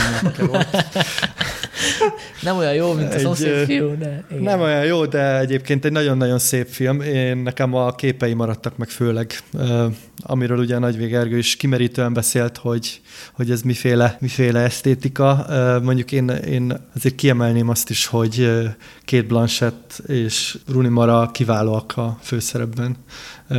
Ilyen egészen különleges mm, eleganciát kölcsönöznek ennek a két karakternek, és szerintem a filmnek a, talán a leg, leg, legnagyobb erénye, hogy én teljesen elfelejtettem, hogy ez egy ilyen leszbikus szerelmi történet, tehát itt tényleg két ember közeledését figyelhetjük. Ja, mondjuk itt azért van jelentősége, hogy egy ilyen idézőjelben tiltott szerelmről van szó, hiszen a, ezt így felhasználják a, a, a főszereplők ellen. Én, is nagyon szeretem ezt a filmet, most újra néztem, gyönyörűek a képei, ugye ezt 16 mm-re rögzítették, attól ilyen szemcsi és álomszerű helyenként, nagyon szépen komponált, nem tudom, így másodszor a két Blanchett figurája nagyon hidegnek, hidegnek tűnt, és emiatt így nehezebb menni a, a filmek meg vele, de hát ez nyilván szándékos, tehát ez nem véletlenül Igen. sikerült így, ő, az ő figurája, a karaktere ilyen. Dénes, te most láttad először a filmet, hogy tetszett? Elvarázsolt, tényleg. Először ebbe az 50-es évek hangulatba szerettem bele, azt, azt szerintem, hát nyilván nem értem az 50-es évek Amerikájába, de a film alapján el akarok oda utazni, annyira részletgazdag, és így ott, mint hogy egy Strickland filmét is meg akarod tapintani azokat a kanapékat, meg falfestményeket, és aztán maga a szerelmi történet vitt magával is. Tökre szurkoltam nekik, hogy jöjjön össze. Ha tényleg kiveszük a leszbikuszát, ez egy, pontosabban ne vegyük ki, igazad van, Sanyi, mert ez most hülyeséget akartam mondani. Amit akartam mondani az, hogy ez egy klasszikus képi világgal megtámogatott, nagyon progresszív történet, és nekem ön tetszett ez a kettőssége. Pont. A többit meg már elmondta a Gergő, meg, meg ti. Ja, ja, annál jobb okosságokat nem fogok hát szerintem nem. most tudni ebben a gyors elemzésben mondani, meg én nem is szeretném, hogyha spoilereznénk, pedig ez lehetne például az utolsó jelenettel kapcsolatban is, mert hogy ez most egy ajánlóként szolgáljon akkor, hogy aki nem látta, az nézze meg nyugodtan. És akkor van-e még olyan cím, amit mindenképpen szeretnétek említeni? Igen. Van még egy-kettő. Jó, én akkor ö, tényleg, hogy éjfél előtt hazaérjek, mondok egy filmcímet, és maximum egy mondatot hozzá. Nagyon szerettem a Mocsárvidéket, ez egy spanyol krimi, amit mindenkinek ajánlok, magyar mozikban is játszották, és amivel lehet hozzá igazából kedvet csinálni, hogy ugye a megjelenésekor ezt mindenki úgy hívta, hogy ez a spanyol True Detective, mert itt is egy páros ö, nyomozott az andalúziai mocsárvidéken, a- és a múlt elfeledett szörnytetteit hánytorgatták, ő ásták elő. És tényleg ez a párhuzam megállja a helyét, és úgy is érdemes, és úgy se lesz csalódás, hogyha valaki a True Detective-et várva ül le elé. Egy nagyon-nagyon faszak kis krimi. Ti jöttök. Én most láttam egy koreai filmet, mint hogy most pótoltam, ez a Right Now Wrong Then, ami valami ma igaz, tegnap hamis, talán ez lehet a címe. Uh, Hong Sang So, remélem jól ejtem, aki egy ilyen uh, korábban nagyon híres művészfilmes rendező, és én uh, Teszár Dávid kiváló kóra szakértő uh, cikkét ben találtam rá erre a rendezőre, aki állítólag rengeteg ilyen filmet csinál, én ezt láttam tőle egyedül eddig. Ez egy ilyen nagyon különleges, minimalista szerelmi történet, ami kétszer eljátszó ugyanazt a szituációt egy picit másképp, és szerintem nagyon, nagyon izgalmas. Úgyhogy Mindenkinek ajánlom. Akkor mondok még egy filmet az Inside Out mellé, az agymanok mellé, ami szintén ilyen nehéz témát dolgoz fel nagyon jól, a gyászt, ez a Tengerdala című írfilm. Sokat beszéltünk itt a 2015-ös adásban Tom Hardyról. Most én akkor behozom a 19. század, a 20. század elején alkotó angol írót, Thomas Hardit, akinek az egy klasszikus regényéből, a Far From the Wedding Crowdból készült egy, egy, egy igazi jó kis ilyen régi vonalas, nagyszabású, kosztümös szerelmi történet, ami magyarul a távol a világ zajától kapta, és én ennél a filmért szerettem bele igazán Kerry Mulliganbe, és a történetet annyit érdemes tudni, hogy a varázslatos délnyugati angol tájakon van ez a önálló karakán nő, aki három különböző ö, nagyon eltérő személyiségű férfi próbál a feleségének megszerezni. És nekem azért nagyon fontos ez a film, mert én azért egy, úgy, úgy ültem neki ennek, hogy nekem volt szerencsém egy évet csediákként tanulni Amerikába egy gimnáziumba, és kaptunk egy ilyen teljesen elvarázsolt, vöröshajú angol irodalomtanárnőt, akit olyan erős partfilmet használt, hogy már azelőtt tudtuk, hogy jön felénk, mielőtt belépett volna a terembe, és ő adta fel kötelező olvasmánynak. Erről az ilyen 19. századi angol nyelven volt megírva, amivel retteneteset szenvedtem, hogy a végére érjek, mert ugye ebből írtunk dolgozatokat, viszont ez azt is jelentette, hogy örök életemre ez a könyv, meg a tartalma belégette tudatomba, és, egyik, és nagyon szeretem a történetét, nyilván sose fogom újra olvasni, mert sose tudnám ezt a nyelvezetet megint megérteni, de a belőle készült filmeket, mert több is van, mindig nagy étvágya a falon, mert nagyon szeretem ezt a, ezt a szerelmi négyszöget, tök jól megmutatja, hogy egy nő különböző, ahogy egyre bölcsebbé válik, vagy egyre több tapasztalattal, keserűséggel rendelkezik, aki addig nem tetszett neki férfi, már inkább abba keresi a, a szerelmet, a jövőt, és akkor így váltogat. Ezen nagyon, nagyon, nagyon szeretem ezt a filmet, ezt a feldolgozást. Hát ez hosszabb lett, mint három mondat. Majd kivágom. Ó, oh, köszönöm.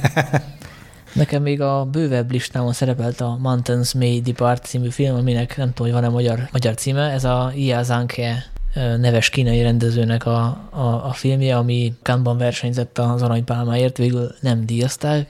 Túl sok mindenre nem emlékszem, mert csak azt arra, hogy három idősíban játszódik, és, és nagyon, nagyon megkapó hangulata van, nagyon emberi film. Úgyhogy aki szereti a kínai művészfilmeket, szerzői filmeket, annak ajánlom, illetve van még egy film, amit a amit én most láttam először az Oli ajánlására, de ne- neki a nagy kedvence, úgyhogy lehet, hogy jobb lenne, ha te beszélnél róla, ez pedig a, a turné vége. Arról beszéljen az Zoli. Az End of Tour, ami ugye David Foster Wallace és a, a, Rolling Stones újságíró, nem jut eszembe, azt hiszem Andrew Lipsky, talán a neve.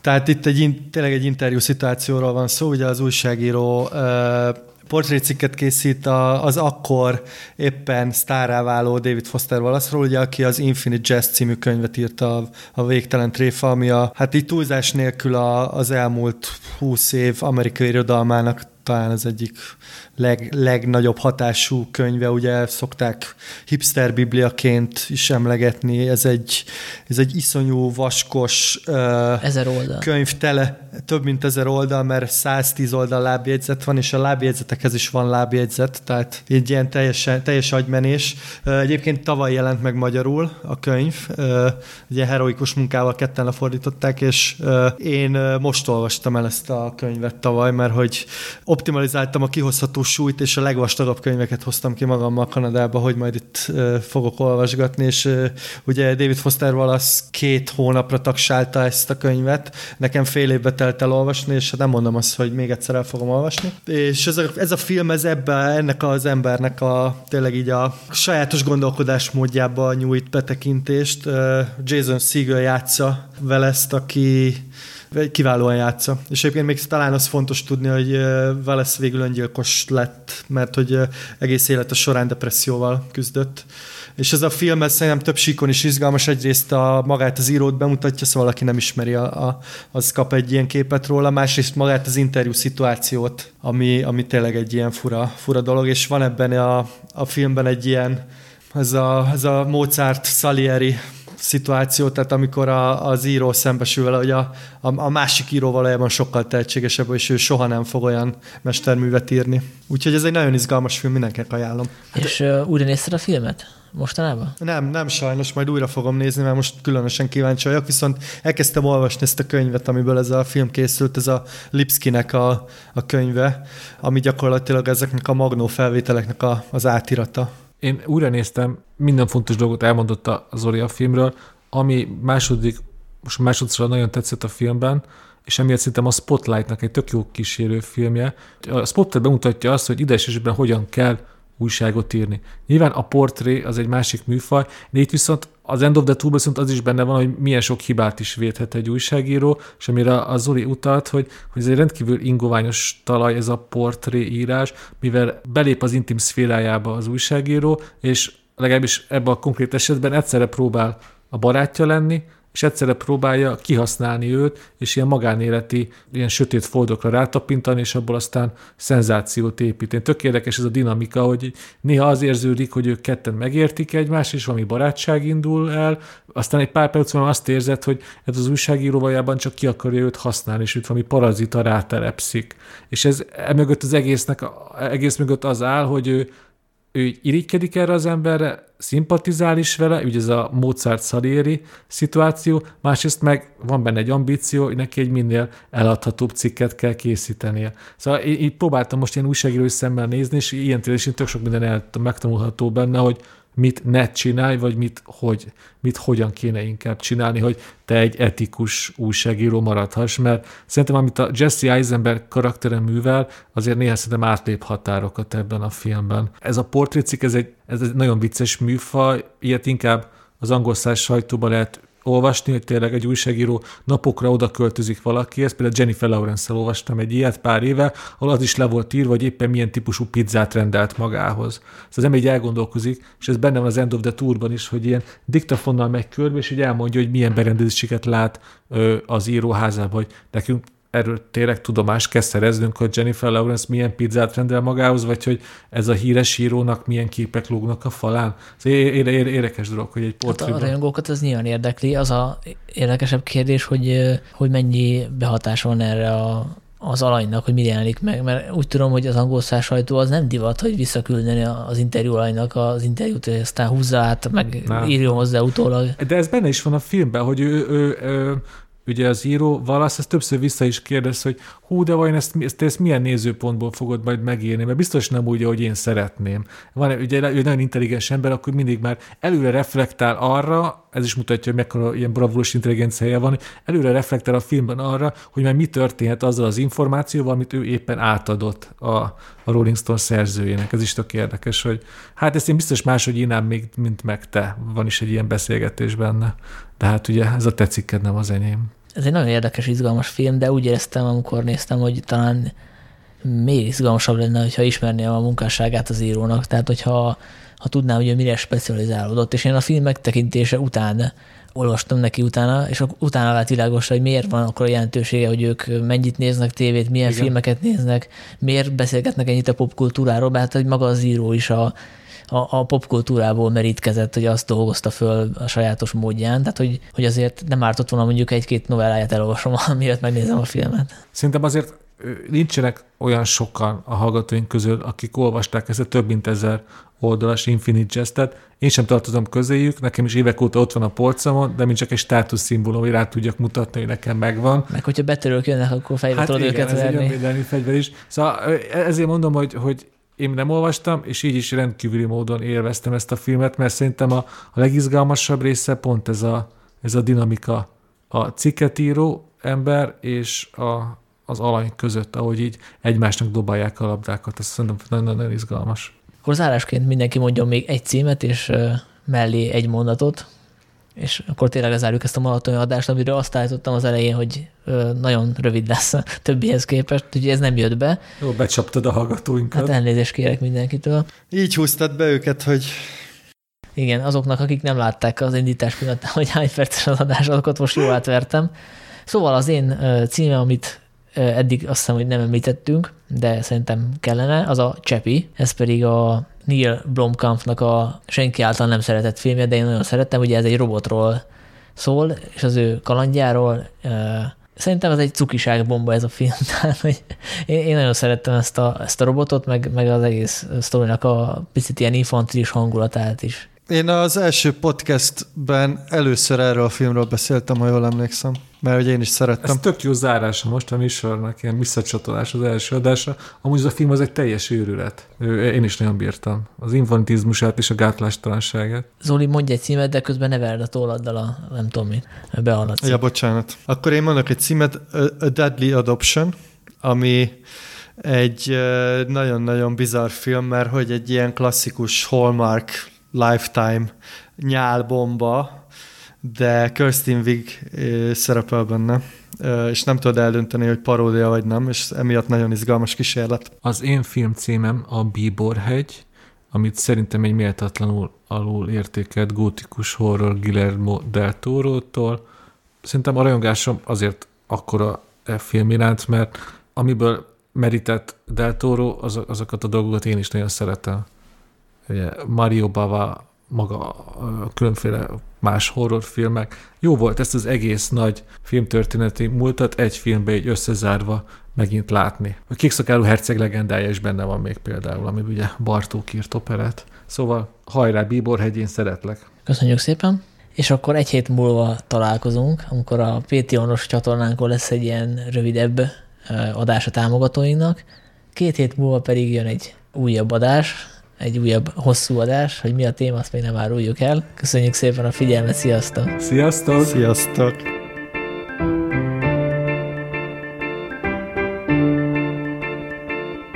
A Filmvilág podcastjét hallottátok?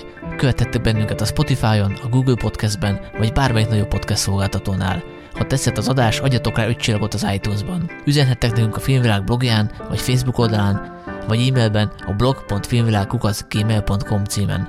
Küldtettek hangüzenetet is az anchor.fm per filmvilág oldalra.